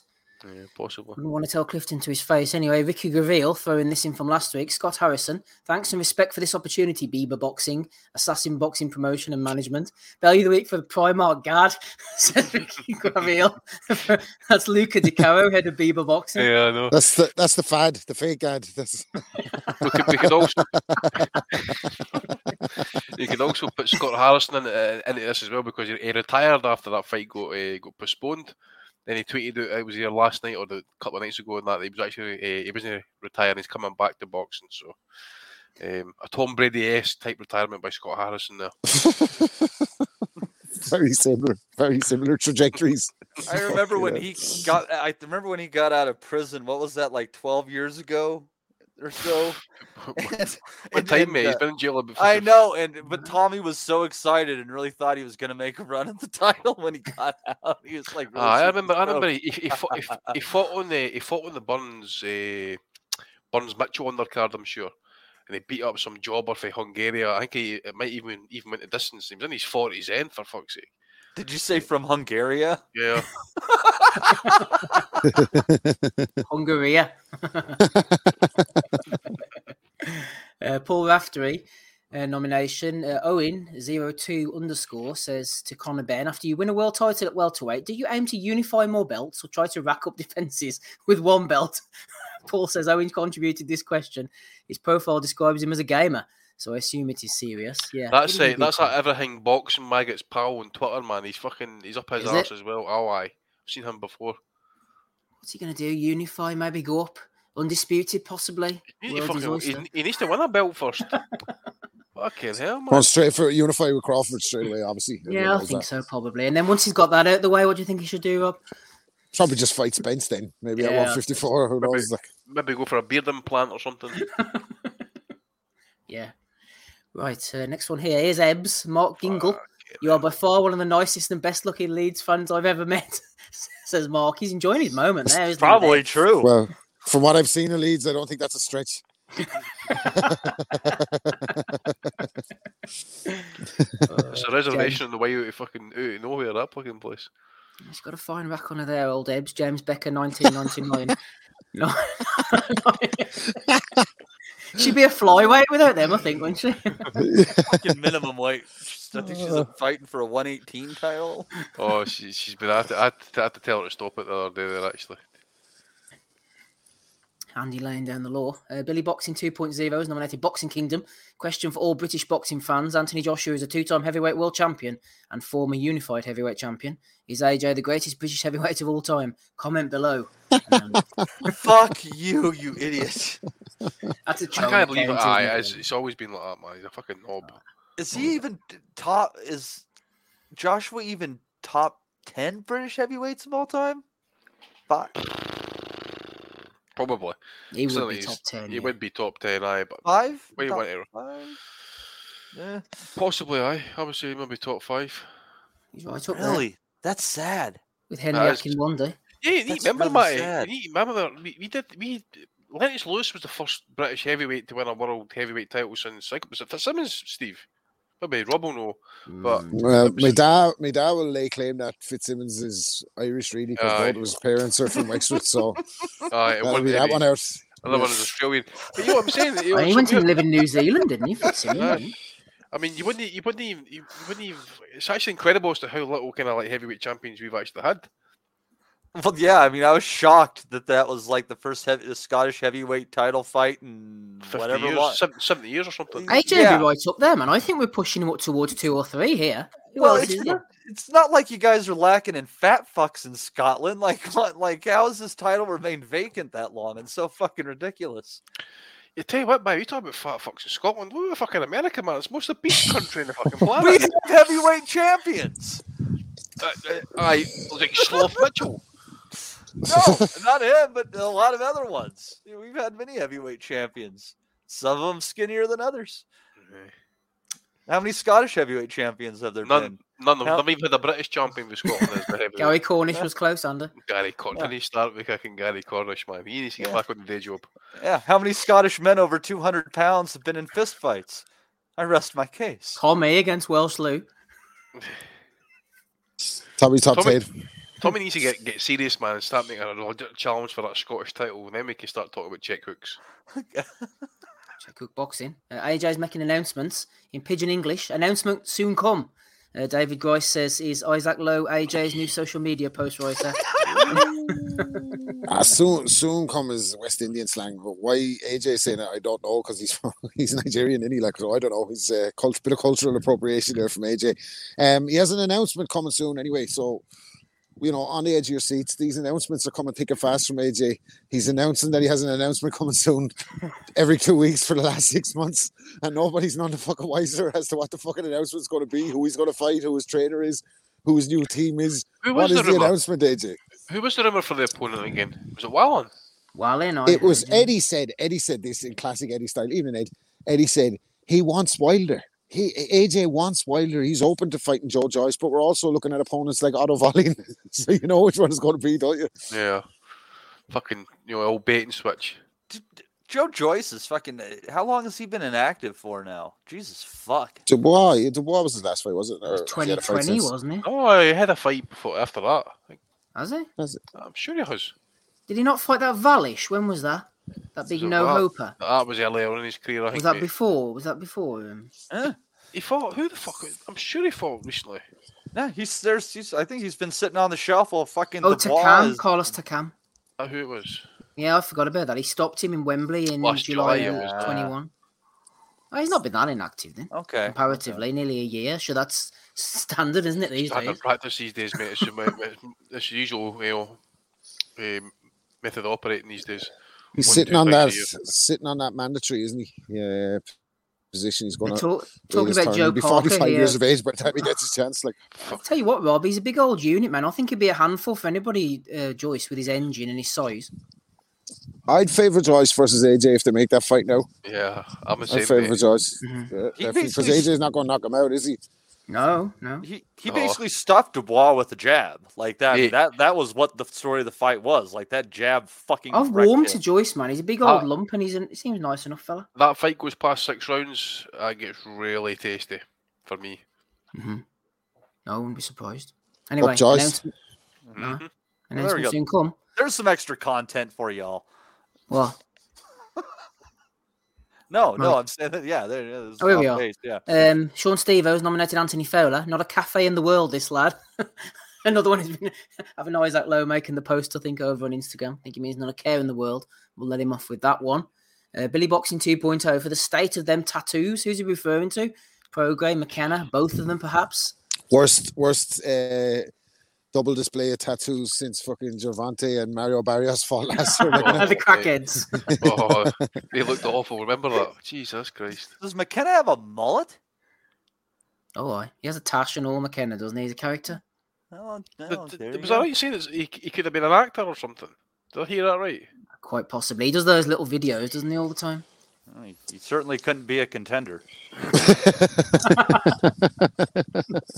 Charlie, I'm a contender, Charlie.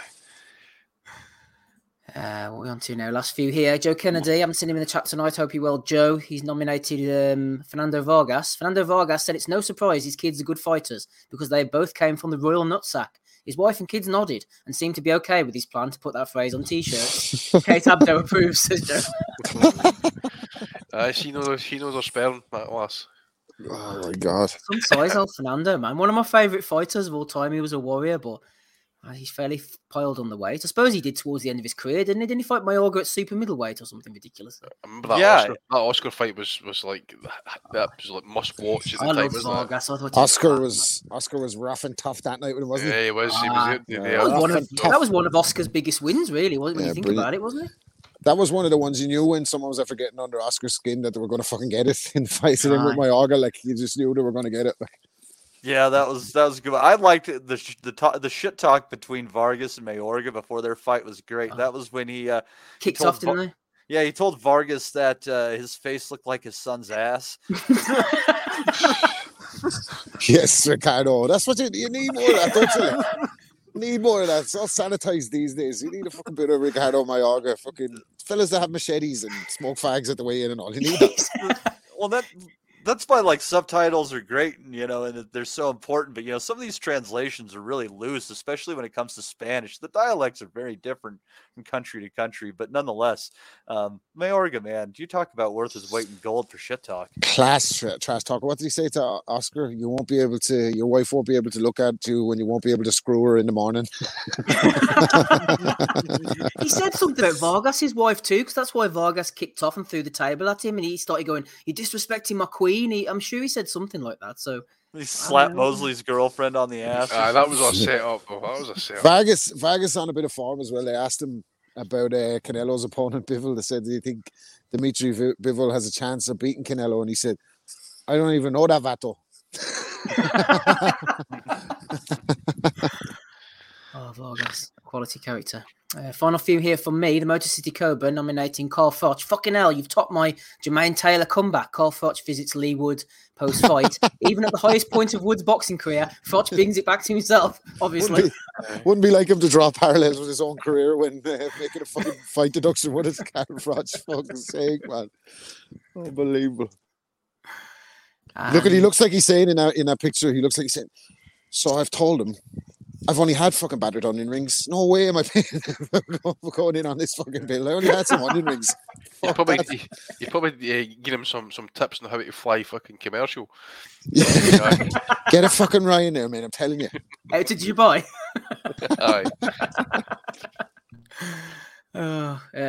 Barry Smith. I thought this was Lee Wiley all the time in the corner, another fat cornerman. Big fan of the fat cornerman myself. Barry Smith. Ben Davidson should be knighted, says Barry Smith. Lee Wood's coach. Brook them up, no consent heard. In what country? No? And I'd say Ben was fucking saying, no, man. Just not a fucking, give me an MBE. I'll be happy with that. So whatever was an OBE, whatever was the fucking OBE or CBE.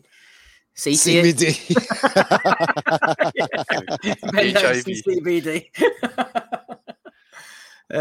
What have we got here then? So Ted Barrett sent me this one in. Tommy Fury talking about percentages. This is an interesting listen. Well, that, of course. And after that, let's get in the ring. Let's do it.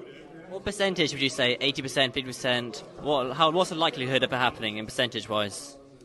Percents? I don't know. I didn't do very well in school. I'm not very... clever in that sense. Percentage wise, I don't know, probably 0.09. No, I don't know. It's a good percentage, I think, because he's got no one else to fight. I've said time and time again, I'm the biggest fight out there for him, but if it comes, it comes. It's a 0.09%. See, a tough negotiator, Tommy Fury. What the fuck was that? Tommy 80-20's out the window. Tommy TNT Fury stands for Tough Negotiation Team. That's, I think, all the ones that I have. Yep, it is indeed. Any from you this week, Andy? I think I might have sent you one in the other room, mate. I'm just trying to find it again, but I can't find it just now. I got sent loads this week. Yeah, got a couple. Obviously, people would have noticed that a certain Mr. Azad, the Syrian president, was in Dubai this weekend. Face-to-face meetings. Great bunch of lads. Yep, great bunch of lads. Wonder who else you could be meeting. Daniel Kinahan getting outed by some sort of Pakistani MP as well, I think. A bit of banter, great lads. Oh, great lad. The MP, by the way. Just talk. What's your problem, Andy? What's your problem, man? Just still on the Dubai theme, actually, Jim White blagging that shit, man, wasn't he? Blagging it, and that fucking he was like talking to the guy, and then he would like break away and like look at the camera and just smile. I'm like, what are you smiling at the camera for, you prick? I actually wanted to reach through and just, with a yellow tie on my hand and just wrap it on his neck and hang him for the rafters. By the way, because he was doing my nothing, absolute fucking pain in the studs, that guy. Obviously staying on Dubai, fucking lack of fans in the stadium, and every time I see Tricky Dickie Schaefer, I always get the same fucking thought. I say to myself, that guy's a fucking serpent. He's just got sleaze written on him, by the way. I just don't like that guy. If we mix listening, he knows what I'm talking about. And did you remember when I quizzed him on shafting Oscar, and he slipped and he slid out? Oh, he knows how to do it. There was no funny business, no monkey business or something he says with me.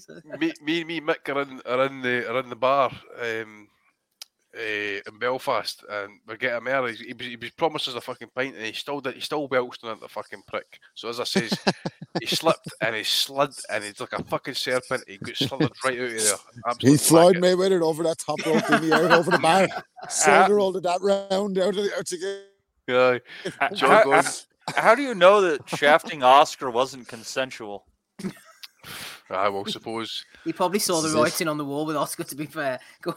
He probably would have ditched him back in them days. Oscar was after doing the writing on the wall with lipstick. Poor Oscar didn't know where he was for about 5 years, so maybe we would not blame Schaefer too quickly. He was going through a rough and tough time in his life. I've got one for Fat Joe. It was on Fight Hype. I think he was at the Berlinga fight last night, and he's walking out, and he was talking about Rawls fighting Triple H rather than Triple G.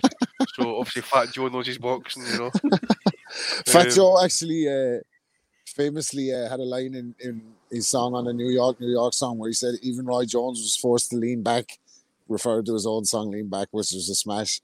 We're talking about Jones getting knocked out by Tarver as well. Like, but Jones confronted him about it in a nightclub and was like, hey, what the fuck are you saying about me getting leaned back now? Like, and Fat Joe had to say to him, look, I know, like, you're Roy Jones, like, so if we fight, you're going to kill me, but you're not going to get out of here. I'm here with 200 fellas in the Bronx, so I'm just telling you, you won't leave. So they settled things amicably anyway in the end. There you go, eh? 200 folks. Imagine poor Roy getting ripped their fucking limbs straight to shred, man.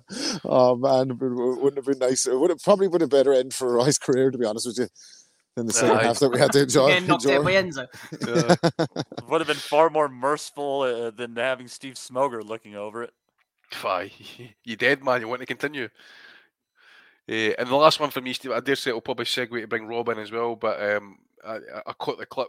I'm going to watch the interview later on this week, actually. But Charlo crying to Mike Tyson, for example, you know, he's like, I've been calling Canelo out for years now, right?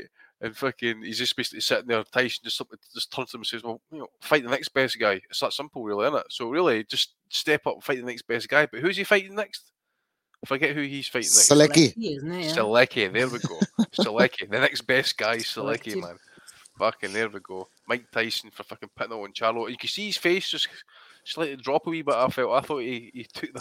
Well, they're obviously they're emotional, personal guys, so I think he kind of took it a wee bit kind of personal when Mike fucking says to him.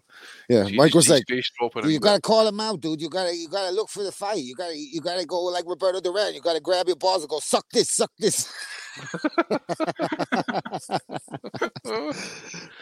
So, man, that's all I've got, Steve, so I...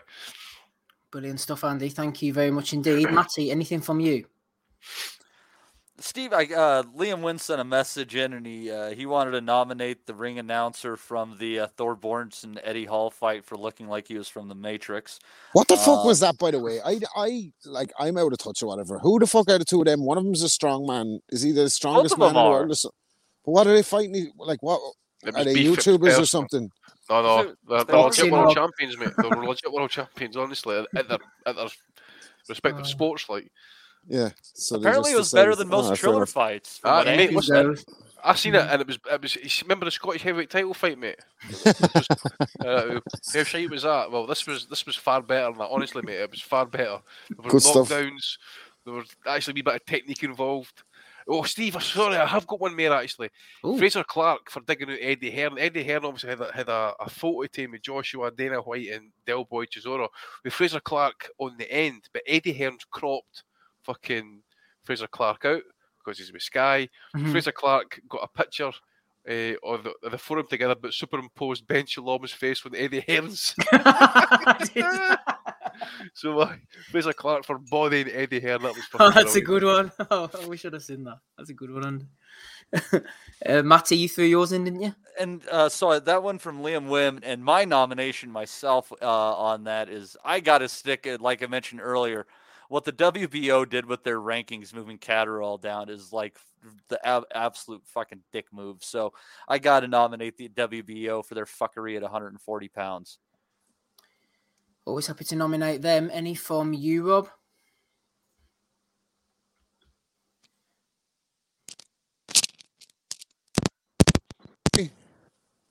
What? You there, Rob? You hear me? There you are. I can now, yep. Sorry, I was talking away there. I was going to say top quality shithousery from Josh Taylor in the aftermath of that when he put it on his Instagram and said, wait till they call the police.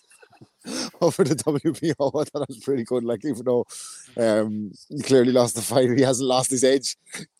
Josh Taylor, it's a bit of a shithouse thing today because Cattle never phoned the cops. I was quality shithousery, it was, man. That's absolute fucking brutal mente on Esto there from Josh Taylor. A lot of people fucking took it, got annoyed by it, but it's Josh Taylor. You know, what do you expect him to say when he sees that? Like, then as well, there was the Tyson and Charlo one was pretty good. And then Frank has been on unbelievable form, by the way. I wonder, is he listening? Because he's making a lot of references to DAZN being an app these days in his interviews. He's fucking quality, man. But he said he responded to, you know, AJ put out the footage, didn't he, of him sparring Joe Joyce and getting the better of him. And Frank said, why don't they put out the fucking Dubois footage? I would like to see the Dubois footage with a nice quality shoulder roll thrown in there. So, and had, of course, called Frank Smith a little fat geezer. He said he's put out sparring footage, Eddie, sparring that little fat geezer. So he's fat shaming Frank Smith as well, which is, no, we wouldn't do that on the pod, of course. No. But yeah, good from Frank this week. Evening, Ed. Evening, Ed. Yeah, here it is, Andy. That's some good work there. He's much better looking than Salam. He looks much better in that photo, like. Eddie fucking dressed like... Why is he dressed like fucking Fonzarelli as well, by the way? What the fuck does he think he is? What is going on with him? You're 42 years of age, man. Relax with you. Hey. Look at Joshua flexing. Because he's jumped the shark. And fucking Dana White's... For all the money that Dana White's got, man, he needs to invest in a fucking neck. That's Dana White. I thought that was Alan Brazil.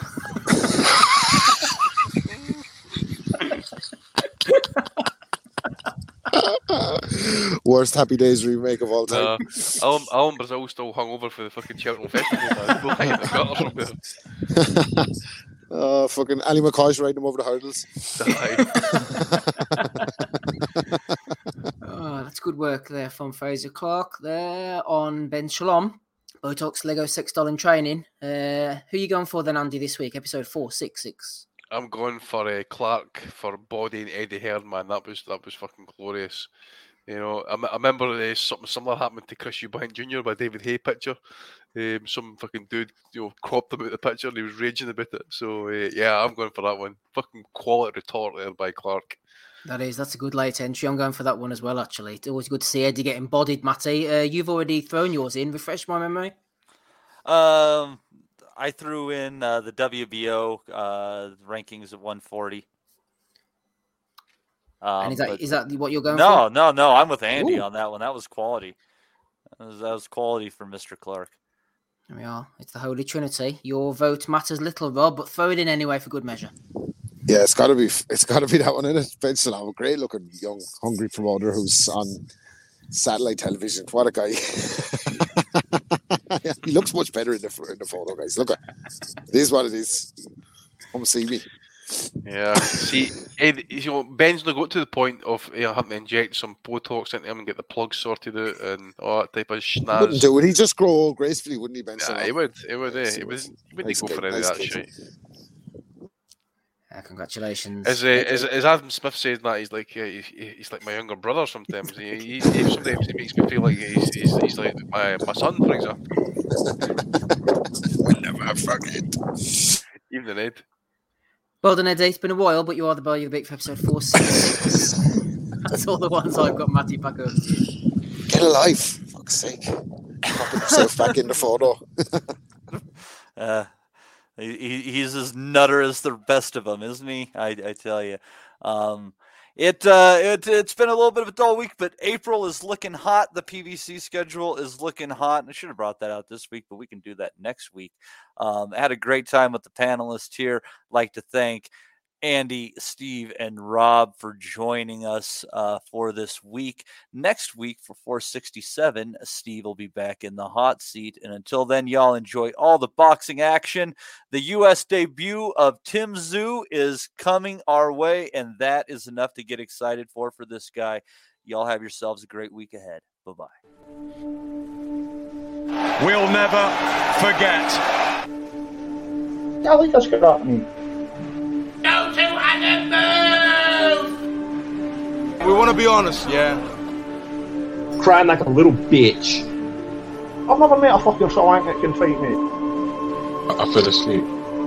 I fell asleep. You're a fucking bum, you're a fucking asshole. Rumble fucking Steltskin. But allegedly, Oscar Rivas has failed a test. 7 year ain't it? 7 year ain't it? I will fucking smash. Fuck you. I hope you fucking die. Be safe. I love boxing sounds. Simple as that. Sports Social Podcast Network.